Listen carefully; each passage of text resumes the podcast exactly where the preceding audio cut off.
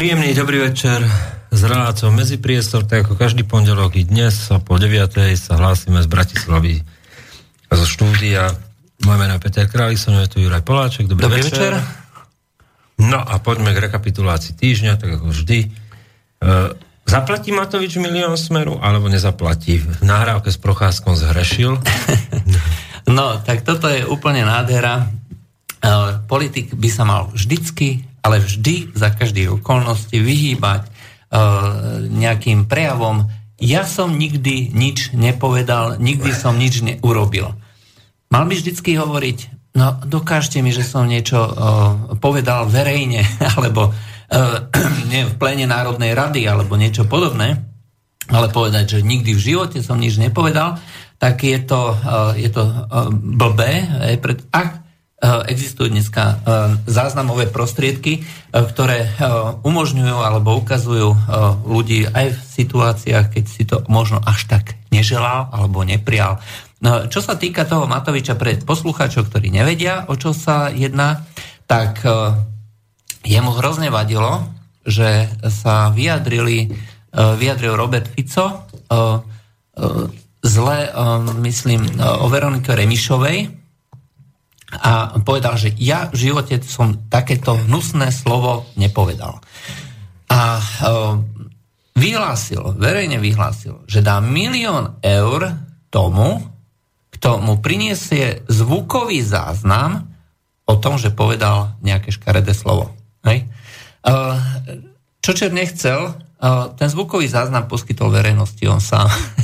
Áno, ten legendárny zvukový záznam e, pol na pol a bez bločku. E, obsahuje zároveň aj jedno veľmi škaredé slovo. A obsahuje toho viac. Priznáva sa tam Matovič, že podniká, keď nemal. Ale konkrétne tu Ale ide, tu ide o toto slovo. O toto no. jedno slovo. Ale stáva sa legendárny ten záznam, pretože dáva niekoľko mnoho dôkazov o Matovičovi v rôznych polohách. A to je záznam, ktorý si Matovič spravil sám, sám pre seba, sám pre seba a e, sám ho vypustil pre média, aby teda dokázal, že... že e, aký je Procházka. Aký je Procházka skorumpovaný sviniar. Hej. Zároveň poukázal na seba, aký je skorumpovaný. A zároveň poukázal, dneska už vieme teda, že, aký, že vie používať aj vulgárne slova to znamená, ale tým pádom vlastne on, on skutočne ako neporušil ten svoj záväzok, pretože ten milión on vyplatí, ale sám sebe. Takže uh, možno to bolo prefíkané a možno to vedel, hej, že žiaden záznam neexistuje, verejný záznam. A jednoducho uh, si, ale teraz neviem z akých peňazí, dúfam, že to nebude z tých peňazí, ale... Všetci to platia zo štátnych, to je tragédia Slovenska. Áno, ale teraz, e, keď si predstavím, že ten milión eur by mal ako lebo to, to dal vyhlásenie ako podnikateľ, nie? Tak, teda nie ako podnikateľ, ale ako, uh, ako politik, hej? takže by to malo byť platené z tých peňazí. Ktoré politik to... nikdy nie je zo svojho, to je to. Mm, áno. No, takže toto bolo asi uh, taká najúsmev, najúsmevnejšia kauza aj za uplynulý týždeň. Aspoň mňa to najviac pobavilo. No mňa najviac pobavilo ďalšie také uh, perlivé vyhlásenia a to, že KDH bol v špirále smrti a Alois Líra ho zachráni. Uh, ale tak to už je staršie vyhlásenie, nie? To je za uplynulý týždeň, povedal to. Ja, tak to sa stalo zrejme takým bonmotom, hej, že ktorý zrejme opakuje neustále a uh, ono... Uh, už sme viackrát hovorili, že KDH je ako strana odpísaná, pretože ako vidíme, veľa ľudí prestáva veriť týmto štandardným stranám z rôznych dôvodov a snaží sa vlastne nájsť nejakú tú alternatívu. To znamená, stále fungujú tie protestné strany a protestné hlasy a stále funguje tá príťažlivosť strany ľudovej strany naše Slovensko. Tým, že tá strana jednoducho nie je dopustená eh, ku koritu, nie je pustená k reálnej politike, eh, ľudia vedia stále len to jedno. To je alternatíva voči tým eh, stranám, ktoré si tam rozdeľujú niekde posty, sú vo výboroch a tak ďalej. Najvyššie KDH utiekol v tomto vlák, pretože z tých konzervatívnych tém alebo hodnot, alebo aj samotných politikov a z politikov schopných zaujať neponúklo nič za dlhé roky ponúklo uspávačov hadov a na, na, na, v závere to zasypalo um, hašterivým hlinom, ktorý prská na okolo na všetkých, aj na svojich možných koaličných partnerov. No tak na jednej strane je to ľudové strany naše Slovensko, kde mnoho okresných funkcionárov a radových členov KDH prebehlo, to je dneska známe. Na druhej strane je tu sme rodina, ktoré má silné, silné väzby na, z minulosti na KDH, v podobe krajnia kapčolinských a tak ďalej, čiže tam je ďalšia väzba a na, ten, na tú obhajobu nejakých konzervatívnych hodnot. A, a zaujímavé je, že keď spočítaš vlastne tú opozíciu, ako sme hovorili, že dneska máme dve opozície, tak na jednej strane je súčet e, Olano a SAS, ktorý je 22%, na druhej strane je súčet e, Smerodina a ľudová strana naše Slovensko, ktorý je 22%. Áno, a to je, e, to je tento trend si myslím, že bude naďalej zachovaný. Aj to znamená, že SAS bude bojovať, SAS a Olano budú bojovať o tých štandardných voličov a ešte sa naviac budú musieť deliť aj s progresívnym Slovenskom. Pretože voliči uh, Kotlebovcov a Smerodina jednoducho nepojdu ku progresívnemu Slovensku. To nedáva zmysel. Tam nemajú žiadnu väzbu. Nemajú za prvé väzbu a za druhé tie témy, ktoré bude progresívne Slovensko ponúkať, E, to sú e, témy e, uspávačov hadov. Dobre budú znieť v kaviarni, aj dobre budú znieť pre tých v úvodzovkách inteligentných voličov. Navyše, navyše ani podľa toho, čo chodia dnes po Slovensku, tá skupina e, s Dubecím a, a Štefunkom, ktorí si hovoria progresívne Slovensko, a oni chodia po Slovensku a robia stretnutia, tak e, to, čo, čo, čo sme sa obávali, že majú jasnú víziu napríklad v školstve, ako zreformovať, alebo jasnú víziu v zdravotníctve, tak ponúkajú všeobecné frázy. Áno. Čiže ani, ani tu nakoniec toto zverejnil, niečo, čo... Toto zverejnil denník Postoj. Uh, čo by zaujalo, čo by ponúklo emóciu? Aj, čiže uh, majú uh, zase len dobre znejúce frázy, ktoré samozrejme budú pre tých ľudí, ktorí ich teda chcú voliť už v tomto momente, ako to bude úplne jedno, čo budú hovoriť. Hej.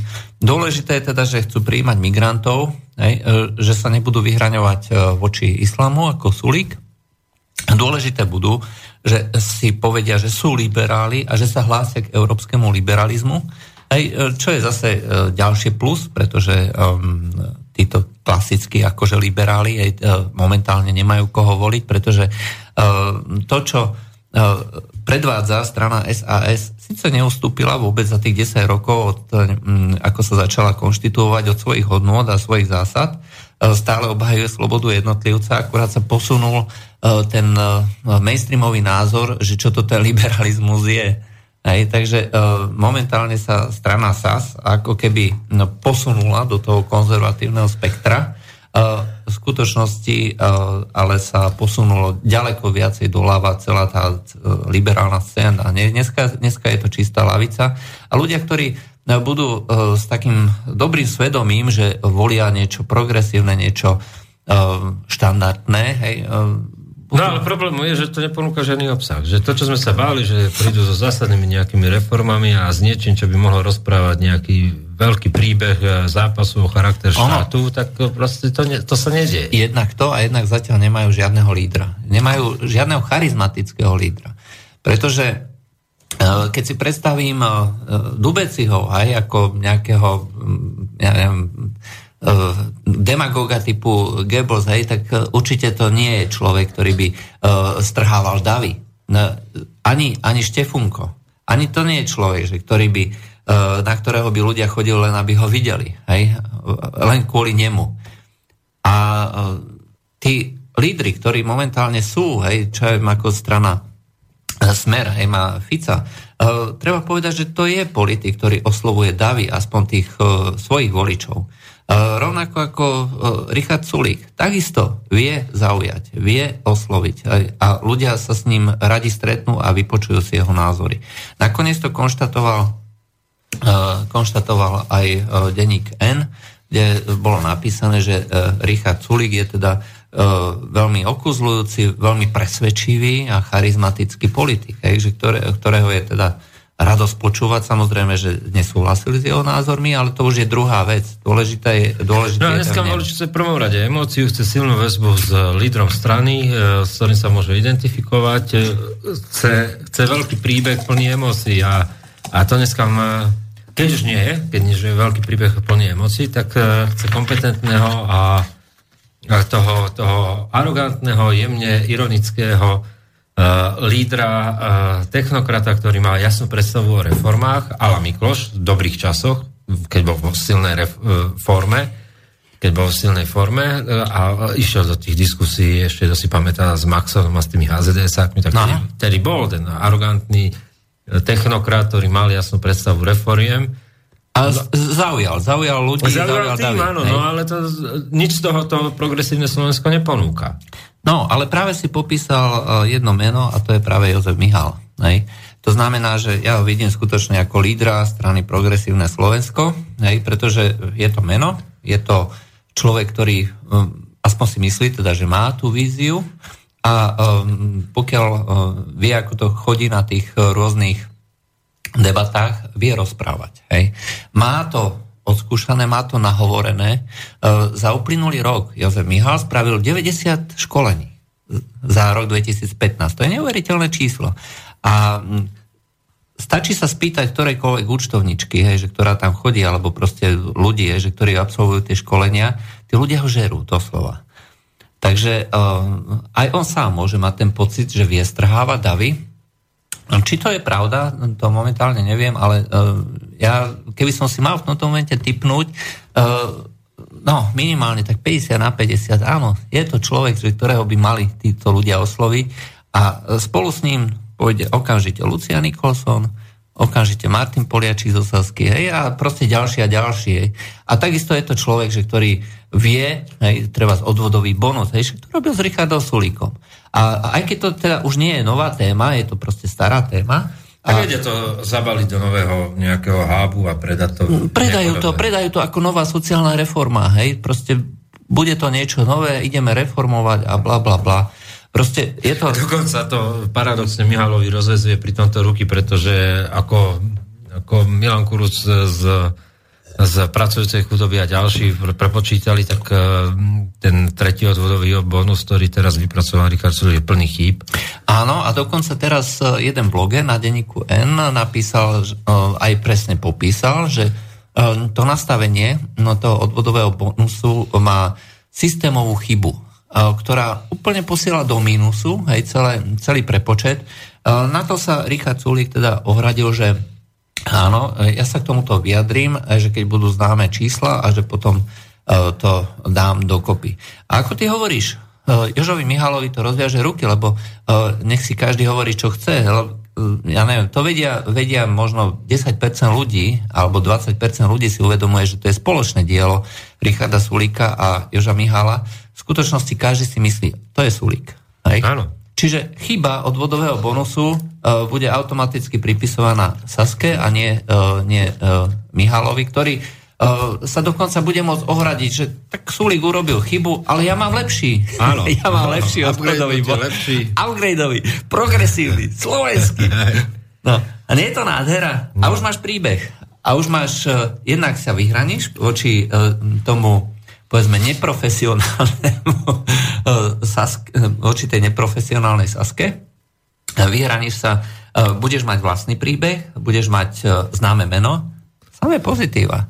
A ako, sme, ako bolo už povedané, tak Jožo Mihál proste jasne povedal, že sa prikloní k strane, ktorá sa postaví Robertovi Ficovi a bude mať šancu na niečo lepšie. No. A je prirodzené, Netušia, že... že skončí nakoniec ako jeho koaličný partner. No.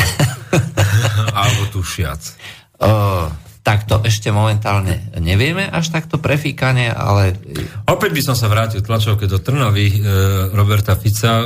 Jednak bolo zaujímavé, že to bolo výjazdové zasadnutie vlády a pritom tam boli iba zástupci Smeru Uh, bola to štátna tajomnička ministerstva vnútra a Pelegrini. Uh-huh. Treba si všimnúť, že túto dvojičku Sikova a Pelegrini. A Pelegrini Fico tlačí neuveriteľným spôsobom poslednú dobu. Áno, všade sú, všade sú, hej, to znamená, už dávajú aj vyjadrenia, dávali dokonca vyjadrenia uh, ja neviem, k eurofondom a takýmto záležitostiam ako Pelegrini, čiže už nie je nejaký, uh, ja neviem, uh, klasický uh, Kaliňák alebo Fico, ale už proste túto dvojku pretláča. Túto dvojku a aj tu pani z ministerstva vnútra v podstate dáva viac, viditeľňuje poslednú dobu ako Kaliňáka.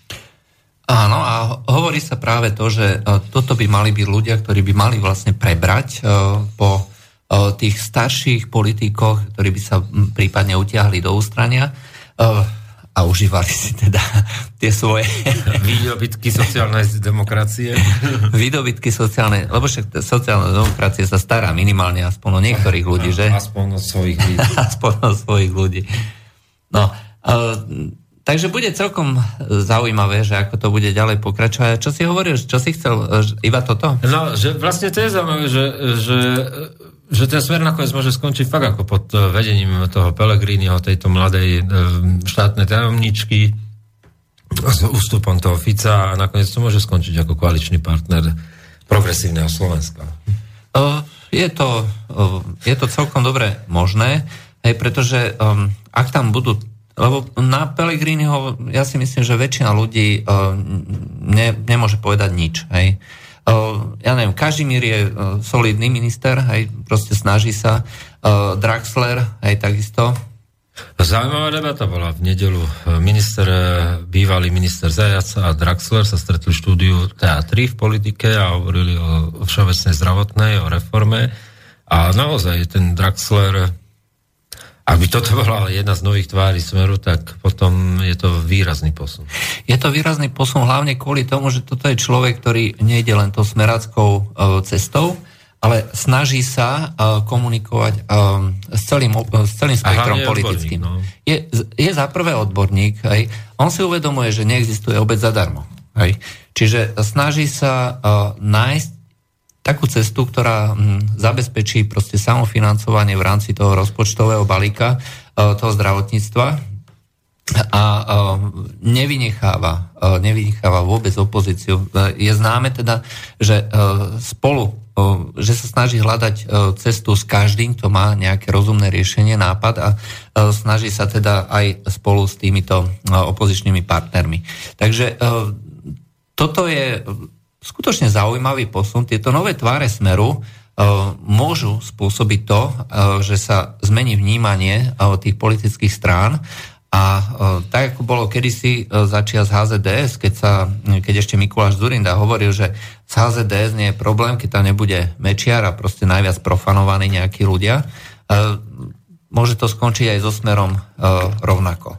Aj ako náhle sa stiahnu títo povedzme, reprezentanti súčasnej um, politiky, alebo teda na ktorých najviac uh, vysí to obvinenie z korupcie. Nakoniec uh, uh, sa k tomu vyjadril aj uh, predseda vlády Robert Fico, že občania by teda mali pomôcť bojovať proti korupcii, čo spôsobilo doslova uh, škandál, hej?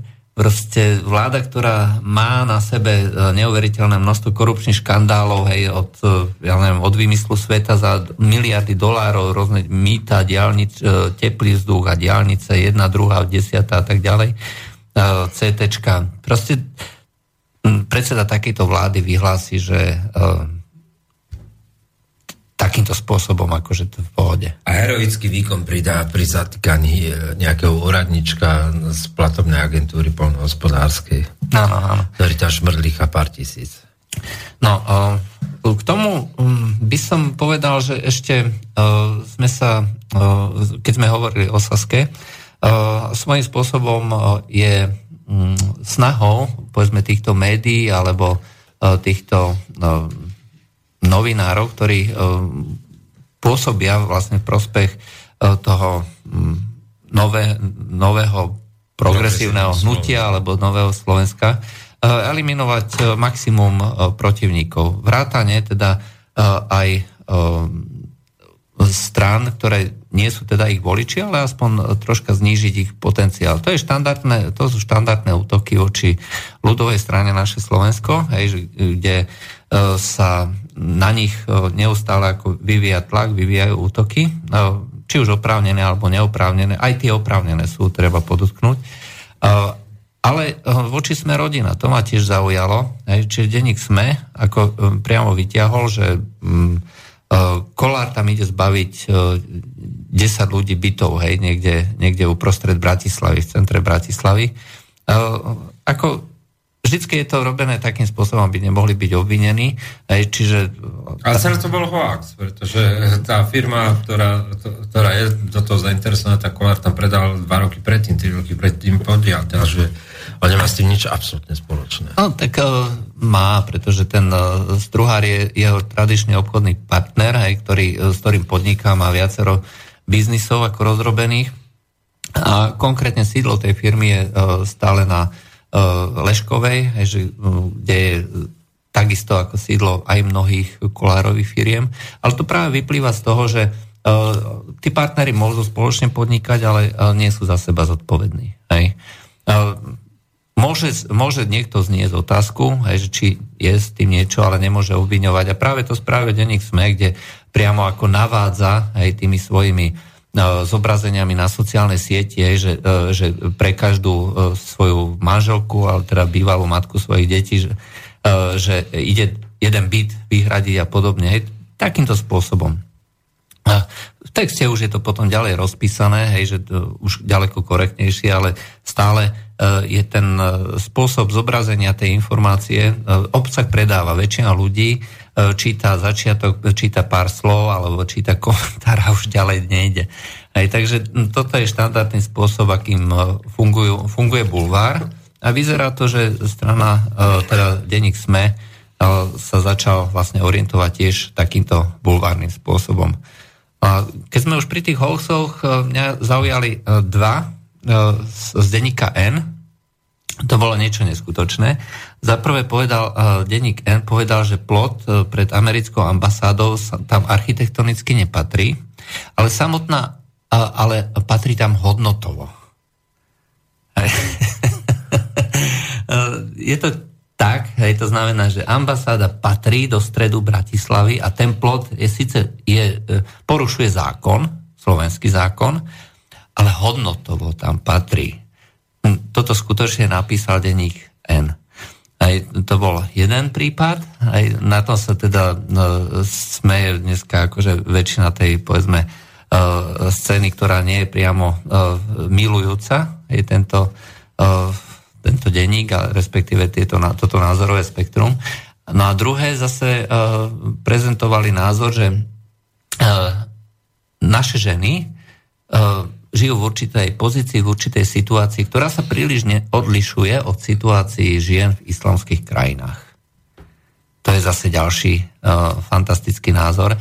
Takže uh, mnohí uh, ľudia aj ako si pomyslia, že toto, toto je proste hraničná čiara. Hej, že uh, tieto médiá tie snahe hej, presazovať určitú politi- politiku, určitú agendu, tvoriť verejnú mienku, ďaleko prekročili nejakú červenú čiaru. Hodnotový plod našich žien. Hodnotový plod. A teraz neviem, si spodoboval alebo nespodoboval hodnotový plod alebo plod. To už nevysvetlím. No, e, takže e, toto bolo, toto bolo ako na tému hoaxov. No a ešte keď hovoríme o, teda, o hoaxoch, mňa zaujalo, akurát e, teraz, e, čo bolo odozdávanie Oscarov e, počas víkendu. Nejak im to nevyšlo o finále s tými predávaním cien? No, jednak, jednak to, hej, akože, ja neviem, spomínaš si, že by pri odozdávaní cien niekto prečítal, či už schválne, alebo omylom, meno víťaza?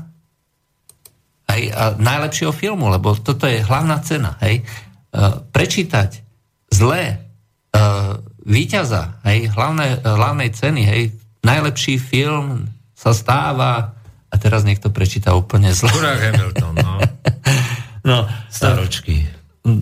No, stalo sa, hej, takže uh, prečítal to konkrétne uh, Warren Beauty uh, a uh, ako herec, uh, ktorý, koľko už má vlastne?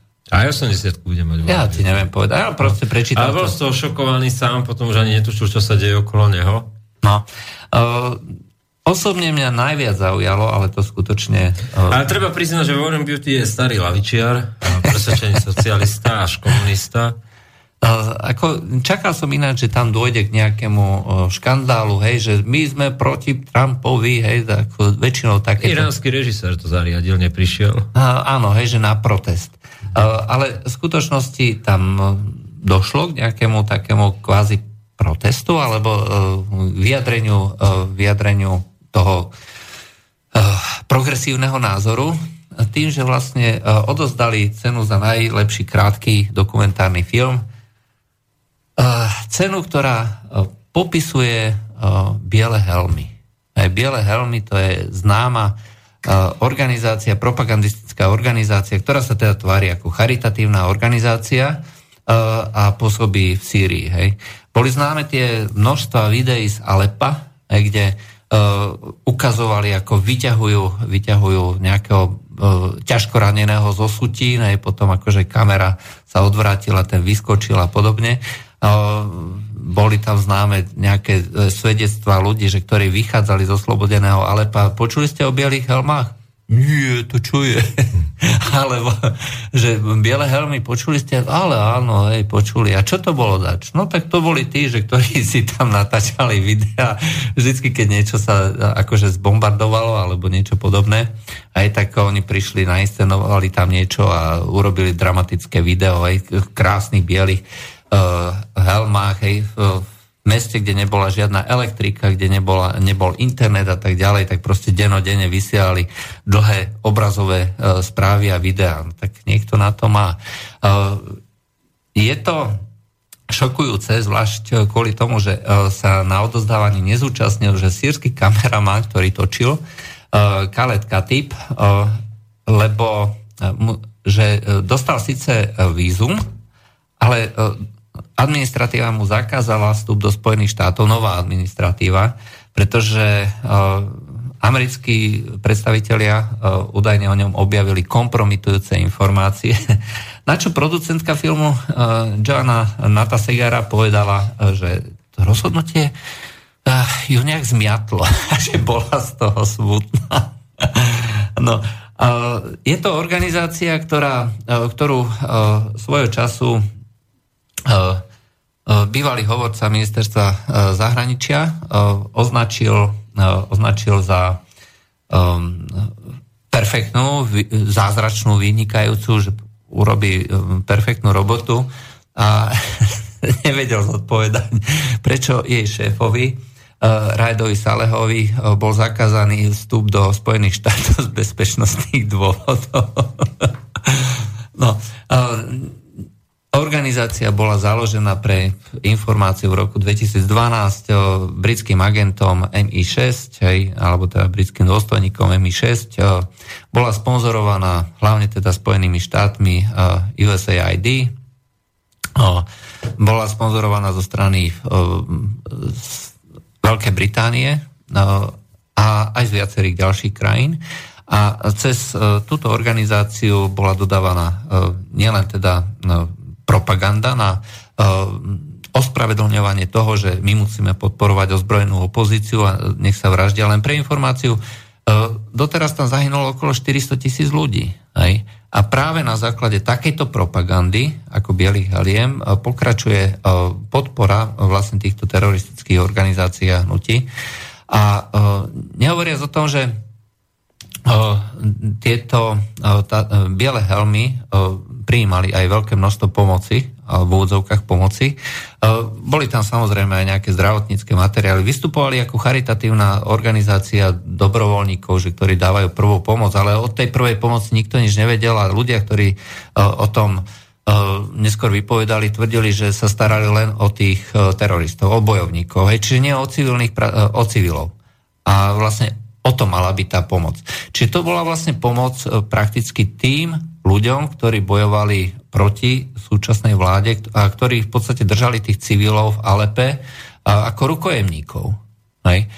A e, začiatkom roka sme práve písali o tom, že ozbrojené skupiny teroristov a týchto akože rebelov a a žoldnierov, žoldnierov obsadili údolí Barada nedaleko Damašku, ktoré je zdrojom pitnej vody pre celý Damaš, čo je aglomerácia niekoľko miliónov ľudí. A vyhrážali sa vrátane bielých prilieb, že otrávia vodu, ak nebudú splnené nejaké ich požiadavky, odstúpenie vlády a tak ďalej, hej, že, že proste ich nechajú.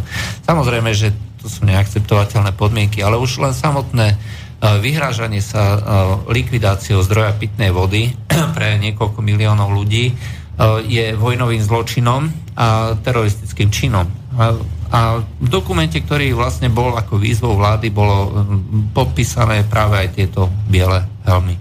No a o týchto bielých helmách bol vytvorený dokument, hej, ako v rámci tej, povedzme, podpory západnej propagandy tomu v úvodzovkách hnutiu odporu v Syrii a e, tento vyhral.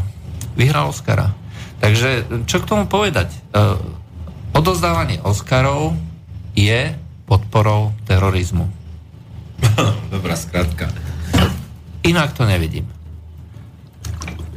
Uh, ale v konečnom dôsledku uh, pokračuje to tom trende. Možno vieš... Možno ich uvidíme čoskoro na Ukrajine.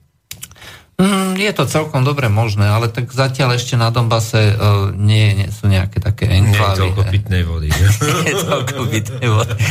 Uh, ale na Donbase tam tiež sa udialo niečo podobné, ale k tomu sa dostaneme potom ako hlavnej téme.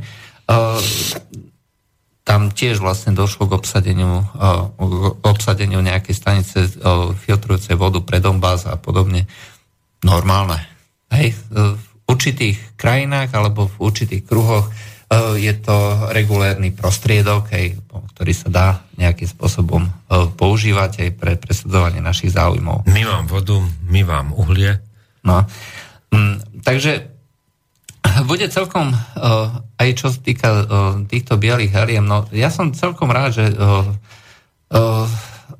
aspoň, aspoň toho, tú Nobelovú cenu mieru, že nedostali, pretože aj na to boli navrhnutí. Čiže Biele helmy ako organizácia... Nič nie je stratené. Stále tu máme pár konfliktov vo svete, kde môžu zažiariť. Aj s tou vodou zažiaria. No, o... Viac bude žiariť tá voda, než oni. Ja som k tomu napísal ako taký komentár, že vlastne no, dobrovoľnícke organizácie alebo mimovládne organizácie sa stávajú skutočne piatými kolónami, hej, v nejakých krajinách, regiónoch, pomocou ktorých sa destabilizuje. Ale ja sa to netýka, že od školení eh, revolucionárov k terorizmu. No, presne tak. A bohužiaľ... Lebo my môžeme. uh, áno, my chceme. lebo my môžeme, lebo my chceme. Bohužiaľ, takáto je, takáto je pravda. No, uh, ale mňa tak napadla jedna vec, my sme nepovedali poslucháčom telefónne číslo. poslucháčom telefónne číslo a dáme si pesničku. Dobre, uh, takže uh, zopakujeme to aj po prestávke, ale tak ešte pred prestávkou, keby ste chceli, tak máme 0944 462 052, to je do nášho bratislavského štúdia. A samozrejme stále tá naša klasická... A po pesničke by sme si ešte mohli povedať o premiére filme Snowden. O premiére... Filmu Snowden. No, to by sme, to by sme teda mohli. Ja som ho videl, ty si ho videl? Uh, nie, nie, nie, ja som ho nevidel, ale tak uh, veľmi rád si vypočujem no. tvoj názor. Tak si pustíme Shinedov Conora.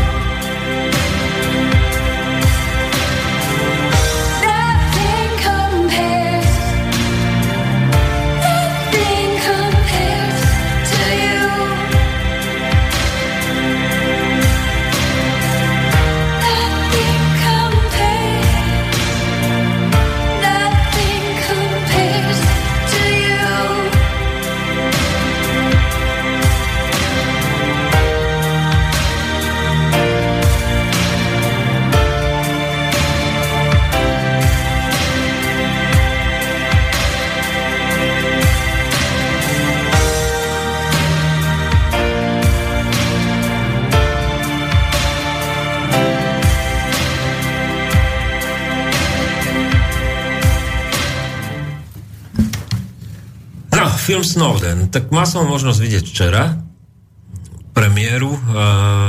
Pre mňa to bolo sklamaním. A nie tak sklamaním ako spracovanie. Spracovanie pokladám dobre, konec koncov ho robil Oliver Stone, ale v podstate človek, ktorý mal na rukách možnosť zničiť celý ten systém sledovací a, a človek, ktorý ho vytváral a vytváral niekoľko jeho platform, tak uh, v podstate v závere, keď mal túto možnosť, tak ho nevyužil. Mne príde taký tajtrlik morálneho gíču, že celý snov. Áno, to je to, také.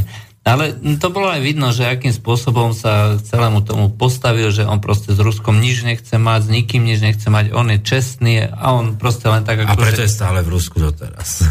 No, ináč e, mňa celkom zaujali tie také fámy, ktoré sa šírili, že e, Rusko ho nominuje za veľvyslanca do, e, ako ruského veľvyslanca do Spojených štátov. Sice neviem, kto to šíri, ale normálne ako z anglických hovoriacich zdrojov, nie z ruských. Hej. Z ruských by som sa nedivil, to je proste taká blbo, že to, to je proste normálne hej, v tom ruskom spektre. Ale e, kto to môže šíriť v anglickom tomto, mm, netuším, absolútne. Som to väčší frajer Peter Assange, ktorý, ktorý sa s tým nepára a ide to svoje a zverejňuje na Wikileaks No, tie Wikileaks, ako to sú geniálne veci a, a neustále nové. S tým, že je to už platforma v podstate neohroziteľná, nenabúrateľná. Aj, jednoducho tie, to, tie možnosti, ktoré Wikileaks e, umožňuje, aby sa zverejňovali tie všelijaké e, rôzne skryté e, tajné veci, a, ktoré sa teda tá administratíva snažila utajiť pred verejnosťou. A keby to boli len skutočne také diplomatické, to by ešte človek mohol uh, hovoriť, že to takto teda nie. Hej. Ako sme hovorili, že veľa vecí sa dohaduje práve na tom backgrounde, hej, na tom, že niekto sa stretne a zatvoria sa nejaké dohody. A, ale tam sa robia vyslovene podvody, rôzne zločiny a, a uzatvárajú sa uh, veci, uh, ktoré sú proti ľudskosti doslova. Hej. A toto sú um, evidentné znaky zneužitia, zneužitia moci a Wikileaks to odhalilo. Hej. Je pravda, že aj samotný Snowden hej, niečo, niečo odhalil, ale ako hovoríš ty, mal v rukách všetko. No, to je to, že mal v rukách všetko, mohol to zničiť, celý ten systém mohol zničiť, ktorý vybudoval vlastne on. Uh, a Jedine, čo dokázal proste v Rubikovej kocke preniesť pár informácií o systéme a, a potom začal robiť prednášky cez počítač, cez obrazovku a, a vlastne hovoriť nejaké moralistické posolstva. To, to je zúfale. Tak áno, no, tak ale zase na druhej strane uh, neviem síce, ako sa mu žije, myslím, čo sa týka nejaké úrovne, ale uh, zdá sa, že uh, sa mucnie aj potom v vozovkách slobodnom svete. Aj tak e, ten slobodný svet e, je taký, e, aký je. Je proste iný, ako je v Rusku. Ináč toto ma zaujalo, neviem, či si si všimol, ale v Rusku bolo teraz druhé výročie ako smrti Borisa Nemcova. Tak si predstav, že v tej krajine, kde, kde vládne a panuje nesloboda, kde proste sú ľudia strielaní za svoj názor a posielaní do gulagov, aj tak si má proste demonstráciu v podstate v pohode. Ale uprost na čele tej demonstrácie, vieš to bol? Veľvyslanec USA v Rusku. Hej? Akože on bojoval za nás. Nedostatok taký... domácich lídrov. no, hovorí, permanentne no, no, no nie, ale, lídrov. ale toto je proste niečo, čo prekračuje ďaleko hranice diplomatickej neutrality. Aj, alebo toto je domáci protest. Aj, ako nech sa na mňa nikto nehnevá, ale e, neviem si predstaviť, ako nebohého Čurkina, aby išiel do Fergasnu, aj, a tam niesol plagát, hej, že, e, že Black Lives Matter, hej, to, to je proste niečo, za čo ja bojujem, alebo niečo, niečo v tomto zmysle. Hej.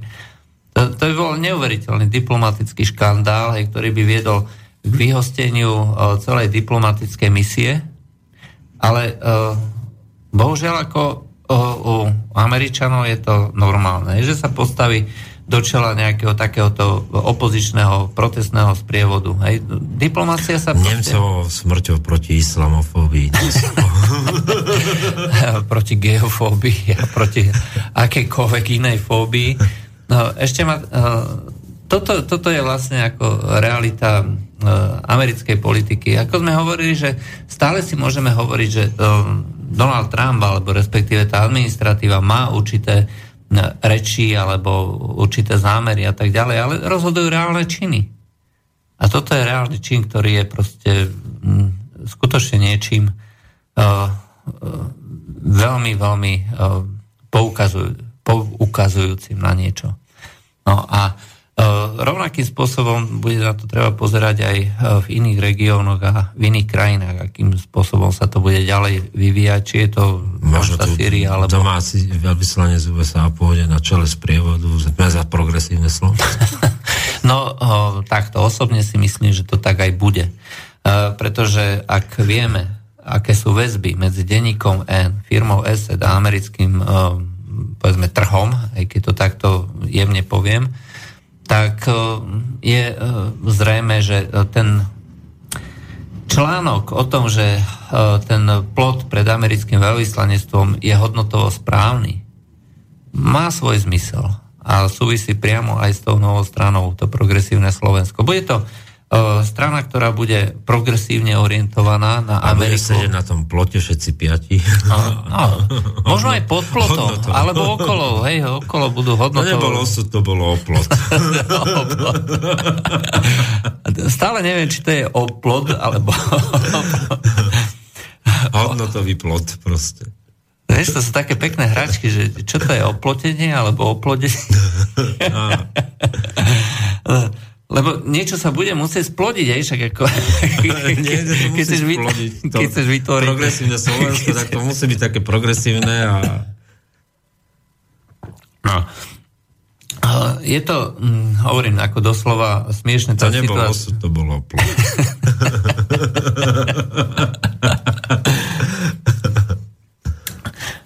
ale určite um, bude treba počkať, akým spôsobom budú vymenovaní uh, tí noví veľvyslanci. Podpredsedovia, podpredsedovia progresívneho Slovenska na plote. Počúvajte ma ten plot nejako láka. Nie, lebo hodnotový, už som všeli čo počul, ale skutočne hodnotový plot ma bude ešte držať dlho.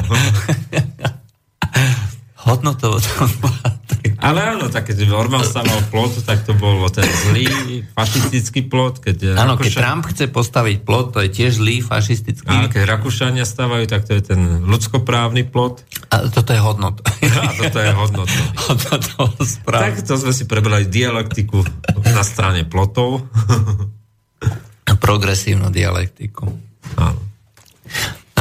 Zaujímavé, tá strana ešte ani nezačala. A už má svoj plot. A už, a už má svoj plot. Už má svoj plôtik, svoj, no. svoj ohrode. Každá strana má svoj osud a plot. A niektorá aj plot. A... No a kde sme skončili? Na Dombase. O, uh, Donbass. Uhlí. Uh, je celkom zaujímavé, lebo to už sa dostávame vlastne k tej uh, našej téme. téme. Hej, uh, my sme vlastne hovorili o tom, že uh, uh, Ukrajina, a to už sme veľakrát aj spomínali, Ukrajina je skrachovaný štát. Hej, to je štát, ktorý bol skrachovaný už za Janukoviča. Hej, kvôli tomu vlastne vznikla celá tá, tá pôžička. Pôžička tých 17 miliárd, že ktorý, ktorý on pôvodne požadoval a dostal nakoniec len nejaké 4 e, miliardy od Ruska s tým, že to mala byť ako prvá tranža a potom vlastne mali nasledovať e, ďalšie. E, ja zopakujem predsa len ešte, ako, aby sme sa vrátili naspäť ako k tomu, ako to celé vzniklo. Aj tak za Janukoviča tá Ukrajina v podstate skrachovala, respektíve ani nie, že skrachovala, bola rozkradnutá. Hej, do nuly. Štátna kasa bola prázdna. Uh, Janukovič bol človek, ktorý uh, ako prezident bol svojím spôsobom za to zodpovedný. Uh, samozrejme bol zodpovedný za to, že sa rozkradlo. Hej, jeho syn ako za rok sa stal miliardárom. Hej. Ale keď dal ponuku, v podstate čakal na to, k tomu dá ponuku, akú ponuku. No, pôvodne prišiel za Európskou úniou a v podstate im ponúkol Ukrajinu, že tu máte a že dajte 60 miliard. Hej. To bola jeho prvá, e, prvý nástrel. Hej, vysmiali ho Potom povedal, že potrebuje na pokrytie, pokrytie rozpočtu aj nejakú sumu, tých 17 miliard, lebo nemal fakt nič. Aj toho vysmiali a dali mu záruku na 600 miliónov. Hej, povedal, že ja potrebujem viacej, tak išiel za Rusmi, tým mu dali viacej, tak povedal OK, hej, odmietol asociačnú zmluvu e, kvôli tomu, že bola zlá. A ona bola fakt zlá. Hej, pretože Ukrajine nedávala žiadne výhody a naopak e, všetky výhody dávala e, podnikom alebo tej strane Európskej únie. A celé to takto začalo. Hej. Čiže ak niekto hovorí, že Janukovič je nejaký proruský, nie je proruský, je to obyčajný hajzlik, ukrajinský, zlodejský.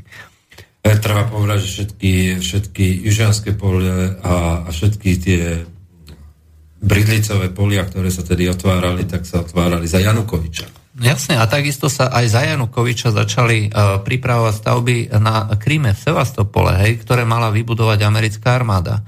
Aj, uh, teda um, proste, uh, celý, celý, celý ten department uh, americkej armády, ktorý je uh, vlastne zameraný na prípravu uh, umiestnenia americkej armády v nejakých nových lokalitách. To všetko bolo za Janukoviča.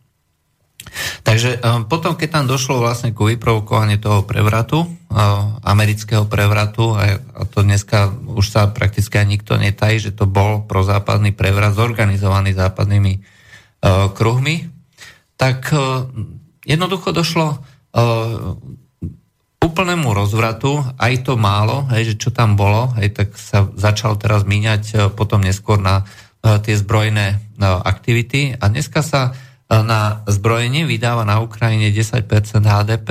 Hej, to, sú, to je neuveriteľná suma, z ktorých sa ale väčšina rozkradne. Hej. To tiež treba povedať. Keďže sa podpísala asociačná zmluva, ktorá je nevýhodná, keďže sa zase na druhej strane zrušila colná dohoda medzi Ruskom a Ukrajinou, tak krajina jednoducho nemá zdroje, čiže vývoz e, do Ruska skončil. E, skončili e, tie rôzne potreby vojensko-priemyselného komplexu, aj ktorý zabezpečoval veľmi významnú časť HDP. To boli motory pre vrtulníky, ako z fabriky Motor Sič, výroba Antonova aj pre ruské pre ruské fabriky, teda pre ruské či už dopravný sektor alebo vojenské námorníctvo, teda vojenské zdroje. Takisto Južný mašinostrajiteľný závod, ktorý prerábal bojové rakety na civilné rakety, ktoré sa potom vypúšťali. Čiže to bol raketový priemysel. Dneska v tom, v tom južnom mašinostrajiteľnom závode vyrábajú maringotky a podobné nezmysly. Hej. Skončilo celé know-how. Väčšina tých odborníkov, tých si stiahli Rusy. Aj spoločne s dokumentáciou. Dneska už Rusy od Ukrajincov nechcú nič ani nič nepotrebujú, ani, ani, ani nechcú. A tým pádom vlastne uh, ruský trh sa im uzavrel.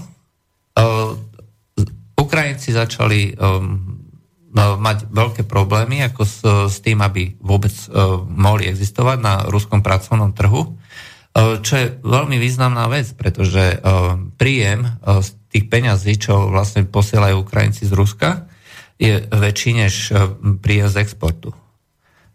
A ďalej tým, že e, sa vytvára akože to napätie na východe e, krajiny, tak e, to je, čo je priemyselné centrum, tak sa vlastne prerušili, prerušili aj kontakty s touto časťou. Čiže je zablokovaný export do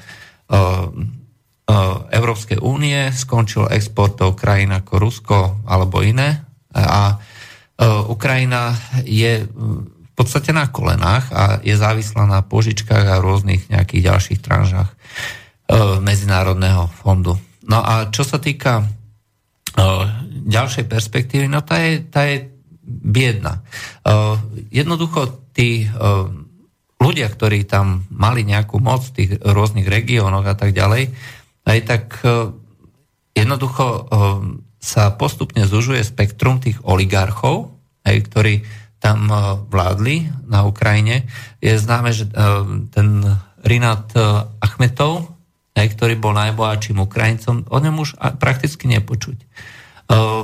Kolomojský takisto stráca veľmi výrazne vplyv A viac menej z tých veľkých oligarchov ostáva ako najvýznamnejší ako súčasný prezident Petro Porošenko. No a toto je momentálne perspektíva. Ukrajina je veľmi ako zle fungujúca krajina, ktorá vynakladá veľkú časť rozpočtu na v úvodzovkách obranu a zároveň sa veľká časť tých prostriedkov rozkradne. No a no, teraz sa dostávame vlastne k tomu, že nie sú peniaze ani na údržbu rôznych priemyselných celkov a, a takisto je veľká časť energetiky závislá od čierneho uhlia, ktoré sa ťaží na Dombase. Je prerušené. No a teraz tí ja neviem, tie dobrovoľnícke oddiely, hej, e, závislé od e, tých ľudí, ako je e, ja neviem, Dmitro Jaroš, alebo alebo Oleg Ťagnýbok, hej, ako bývali teraz z tej strany Sloboda, alebo súčasný súčasný Avakov. Avakov to je minister vnútra, ale súčasný predseda parlamentu, ako sa volá? Turčin? Nie, Turčinov to je bývalý zastupujúci prezident. Ja si spomeniem. Ale to sú proste ľudia, ktorí, ako myslím, tí radikáli, ktorí majú reálny vplyv na ozbrojené oddiely, ktoré nie sú armádne. Tieto armádne oddiely sú mm, vlastne zložené z dobrovoľní, teda nie z dobrovoľníkov, z bráncov. Čiže tam prebehlo niekoľko vln aj tých mobilizácií, v rámci tých vln jednoducho sa vytvárali nejaké oddiely vojska a tak ďalej, ktoré následne potom išli, posielali na východ, aby tam bojovali s tými Ukrajinc, ukrajinskými občanmi ruskej národnosti na Donbase alebo Luhanskej republiky. No a to sú ľudia, ktorí sú tam z. Oni proste nechcú bojovať, nechcú strieľať a jediní, ktorí chcú strieľať, to sú práve tie dobrovoľnícke e, prápory hej, rôzneho typu, e, o ktorých e, minimálne aspoň jeden je známy. Azov. Azov, hej, že jeden čas bol dokonca zablokovaná pomoc Ameriky, že proste nebude sa im poskytovať pomoc, lebo sú až príliš hnedí, hej, čiže neonacistickí. Sú to známe veci, ale u nás sa príliš v našom mainstreame neradi o týchto veciach uh, hovorí a rozhodne sa nedávajú do súvisu. A tieto dobrovoľnícke prápory jednoducho zablokovali akúkoľvek komunikáciu, či železničné trate a dopravné spojenie s týmito uh, zbúreneckými regiónmi. Len bohužiaľ ako tá neviem, tá energetika je závislá na tom čiernom uhli. A to musí byť e, skutočne antracit, to nemôže byť nejaké obyčajné uhlie. A, a ten sa ťaží len tam. Respektíve e, sa ťaží aj inde, ale na to Ukrajina nemá na zaplatenie. Hej. Pokúšali sa... Z Polska. E, no, z Polska ani nie, pokúšali sa z Južnej Afriky dostať nejaké, nejaké uhlie, ale nemali na zaplatenie. Takže tam to skončilo krachom, hej, čiže oni sú od, vyslovene odkázaní na dodávku čierneho uhlia a sladom na to, že jednoducho aj cenovo, aj kvalitou, aj je to celé prispôsobené, nemajú žiadnu inú možnosť a alternatívu. Táto zima bola bohužiaľ pre Ukrajinu tvrdšia, aj keď teda už končí. No a tie elektrárne momentálne ako pracujú zrejme na plný výkon, ale už proste im dochádzajú zásoby. Hej, takže ak náhodou dôjde k tomu, že budú musieť kúriť ešte nejakú ďalšiu, ďalšiu dobu, nejaké 2-3 mesia, 2-3 týždne alebo 4, hej, tak uh, budú tam problémy, budú, budú musieť obmedzovať elektriku a výrobu elektriky. No a toto je proste realita a čo sa... A ľudia to proste vidia. Hej? Čiže jednak sa chystá tretí Majdan, hej? čiže sú neustále výzvy, že ďalší Majdan, hej, treba ísť do boja, treba vlastne týchto oligarchov, ktorí tam sú, hej, či je to Avakov, alebo, alebo Porošenko, alebo Julia Timošenko, alebo Turčino, ako si hovoril, tak uh, treba ich zvrhnúť, treba vlastne dať novú revolučnú vládu, hej, ktorá bude spravodlivá a tak ďalej a tak ďalej a tak ďalej. Ale tak to sú reči. Hej? No a keď sme tu na, povedali, že akým spôsobom bojujú títo dobrovoľníci, no bojujú spôsobom, ktorý sme povedali, že je svojím spôsobom vojnový zločin. Čiže obsadili v Donecku stanicu, filtračnú stanicu pitnej vody aj s tým, že hrozilo teda, že budú mať pod kontrolou celú pitnú vodu akože na Dombase. No. A keďže takto to je, že vlastne hospodárska situácia ide od 10 5, hej, že Ukrajina má problém ako prežiť sama so sebou, hej, čiže má slabý export, hej, má e, kolabujúcu výrobu všetkých možných a nemožných e, zdrojov, no tak e, sa snaží e, nejakým spôsobom e, hľadať východisko z tejto núdze. No a čo? Petro Porošenko podpísal cez, e, cez víkend výnos, kde e, v podstate zaviedol plnú cenzúru, ale skutočne plnú cenzúru všetkých informácií e, vo verejnom e, informačnom priestore. A týka sa to jednak médií, všetkých médií, aj, aj internetu. A bude to mať pod kontrolou SBU, čiže tá štátna bezpečnosť, a bude to kriminalizované a e, všetko, čo bude kriminalizované, všetko, čo ohrozuje bezpečnosť štátu. A čo, čo to je bezpečnosť štátu, bude zase vykladať uh, Porošenko. Porošenko a jeho tajná, družina. Jeho, jeho družina. Je to um, absolútna koncentrácia a monopolizácia uh, moci. A toto je krajina, ktorá uh, má ambíciu sa stať akože členom Európskej únie, alebo teda chce, a chce sa stať členom NATO. Hej? A teda e, bojovať ako v prvých radách aj proti tým hnusným, hnusným Rusom. No, čo na to povieš? No, nič, čo iné sme čakali. Ako. Ako, my o týchto veciach ako hovoríme už dlho. Hej? Uh, viac menej... Sa... A na Margo toho dolná komora holandského parlamentu schváli asociačnú dohodu, čo je škandalózne v tejto situácii. Uh, takto, ono schválila tú asociačnú dohodu s tým, že uh, treba zase povedať, uh, my sme to už v komentároch hovorili, uh, tam išlo o to, že um, v referende, ktoré nebolo záväzné pre uh, poslancov holandského parlamentu, sa um, holandskí voliči vyslovili, že e, nechcú asociačnú dohodu a, a hlavným dôvodom bolo, že nechcú, aby e, títo e, Ukrajinci dostali víza a voľný vstup do Európy. No, Hej, toto je, pracovná sila. No. Toto je ich hlavný dôvod. No, na to si vymyslel, vymyslela holandská vláda taký fiškálsky, fiškálsky ja neviem, obchádzku, a e, si e, vyboxovala v úvodzovkách na Európskej komisii, že e, sa do asociačnej zmluvy s Ukrajinou dajú dve podmienky, že Ukrajina sa nikdy nestane členom Európskej únie. To je prvé. A druhé, že v prípade nejakých bezpečnostných konfliktov Európska únia alebo štáty Európskej únie nebudú intervenovať v prospech Ukrajiny. Na otázku, to sa v našich médiách vôbec ako nezverejnilo, na otázku týchto opozičných politikov ako Gerta Wildersa a spol,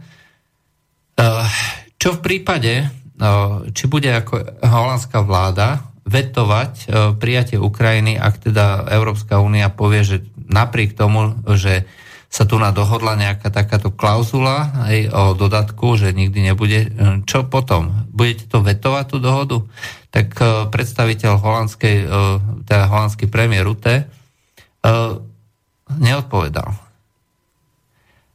Je viac ako zrejme, že tá klauzula je len pro forma. Je len proste papierovým drakom, ktorý mal ukludniť voličov aby, sa, aby si teda mysleli, že všetko je dohodnuté. V skutočnosti v referende, v holandskom referende, tam vôbec nešlo o to, že či bude alebo nebude členom holandských voličov, trápilo to, že teraz 40 miliónov Ukrajincov bude mať nárok na víza a bude môcť kedykoľvek, kdekoľvek cestovať. A to nie je len o lacnej pracovnej sile, ale to je v podstate pri korupcii, ktorá tam momentálne je, to je v podstate voľná brána pre migrantov z celého sveta. Je to v podstate voľná brána pre pašerákov, je to otvorený trh pre zločincov, a toto všetko s tým spolu súvisí. Takže holandská vláda e, svojim rozhodnutím schválila, že takéto čosi, takéto riziko sa e, otvorí. Samozrejme, že e, nikto to neprizná. Hej? Nikto nepovie, že hrozí nám tu na nejaké bezpečnostné riziko. A, je to presne ten istý spôsob uvažovania, ako keď kritici hovorili o migračnej kríze. Aj keď my sme povedali, e, ľudia, ja neviem, úvodzovka z tých konšpiračných médií, keď hovorili, že e, otvoriť hranice znamená otvoriť, e, zlikvidovať bezpečnosť tohto regiónu, aj tak všetci sme boli za idiotov, pretože to sú len trpiaci ľudia. Aj nikto iný. Toto je rovnaký spôsob uvažovania v momente, ako sa povie, že tie víza aj tak budeme schváľovať a kedykoľvek ich môžeme zastaviť a zrušiť. Aj to je proste len také, že aby sa ukludnili voliči. Nič iné. No. Hej. Takže holandská vláda zradila dôveru svojich voličov, napriek tomu teda, že to bolo len doporučovacie referendum. Uh, tá tradícia uh, tá tradícia uh, tých volieb, respektíve referend a tak ďalej, bola aspoň E, doteraz e, sa snažili tie vlády, e, vlády nejakým spôsobom dodržiavať a keď boli rôzne referendá, či vo Francúzsku, Dánsku, aj treba zo Európskej únie a tak ďalej, tak sa, tak sa tvárili teda, že aspoň tomu veria a minimálne aspoň to referendum nechali zopakovať, kým nevyšiel pozitívny výsledok. Ale treba... Teraz sa už tej chyby nedopúšťajú. Teraz sa už tej chyby nedopúšťajú a pokiaľ to referendum nie je záväzne, tak to ignorujú jednoducho. Urobia to tak, aby uh, mohli aspoň navonok vystupovať, že my sme tí dobrí, my sme to nejako zariadili, my sme to schválili, ale reálny výsledok je v podstate nulový. No. Takže uh, toto je bohužiaľ táto realita, uh, ktorá nás čaká. No a čo sa týka tej uh, Ukrajiny, to ani nie je tak, že by to bol ukrajinský problém. My vlastne vieme, že tá Ukrajina je. Aj naši poslucháči vedia, že na tej Ukrajine nie je boh vie čo. A tí ľudia tam jednoducho nemajú žiadnu šancu ani prežiť, ani podnikať, ani sa vzdelávať. Proste nič, tam nie je žiadna perspektíva a väčšina e, chce odísť. To je zlá a smutná správa pre nás, pre naše médiá, pre naše vlády, hej, ktoré napriek tomu, že sa z Ukrajiny stal reálne štát, totalitný štát. Totalitný skrachovaný štát, ktorému zostala iba vojna na východe. A ktorý dokonca už stráca aj podporu, lebo už nikomu sa nechce do toho, do toho vrážať. Napriek tomu, že e, Petro Porošenko ako neustále hovorí, že e, my sme tá jediná záchrana pred ruskými hordami, ktoré chcú prepadnúť Európu. E, tomu nikto neveril od začiatku, samozrejme. Akurát možno niektorí médiá a členovia SAS a podobne, eh, ale toto jednoducho už nezabera ani na západe. Aj proste ľudia vidia... To už prestal zaberať minulý rok. Eh, ale v tom, momente, ale v tom, v tom období ešte bol ja neviem, prezidentom Spojených štátov človek, respektíve viceprezidentov, ktorí tú vládu riadil v dennom režime prakticky. No, Hej. Biden tam chodil, riadil to, ale ani on už tomu neverí. V podstate to bolo také ako, že... No oni tomu predsa nikdy neverili, však oni vedeli, že Ukrajina nie je, uh, nie je zaujímavá ani pre Rusov, uh, ani, ani pre uh, Európu ako takú. Uh, Európa, pre Európsku úniu Ukrajina bola vždy zaujímavá len ako uh, ďalší mílnik e, pri rozširovaní e, ďalej do Strednej Ázie a vôbec do celého sveta. Hej? No 40 miliónový trh, povedzme, že to bolo pre ňom zaujímavé. 40 miliónový trh, ale tak ten trh musí mať aspoň nejakú kúpy schopnosť. Hej? No, Takže... keď, keď má nulovú, tak ťažko tam Lidl bude expandovať.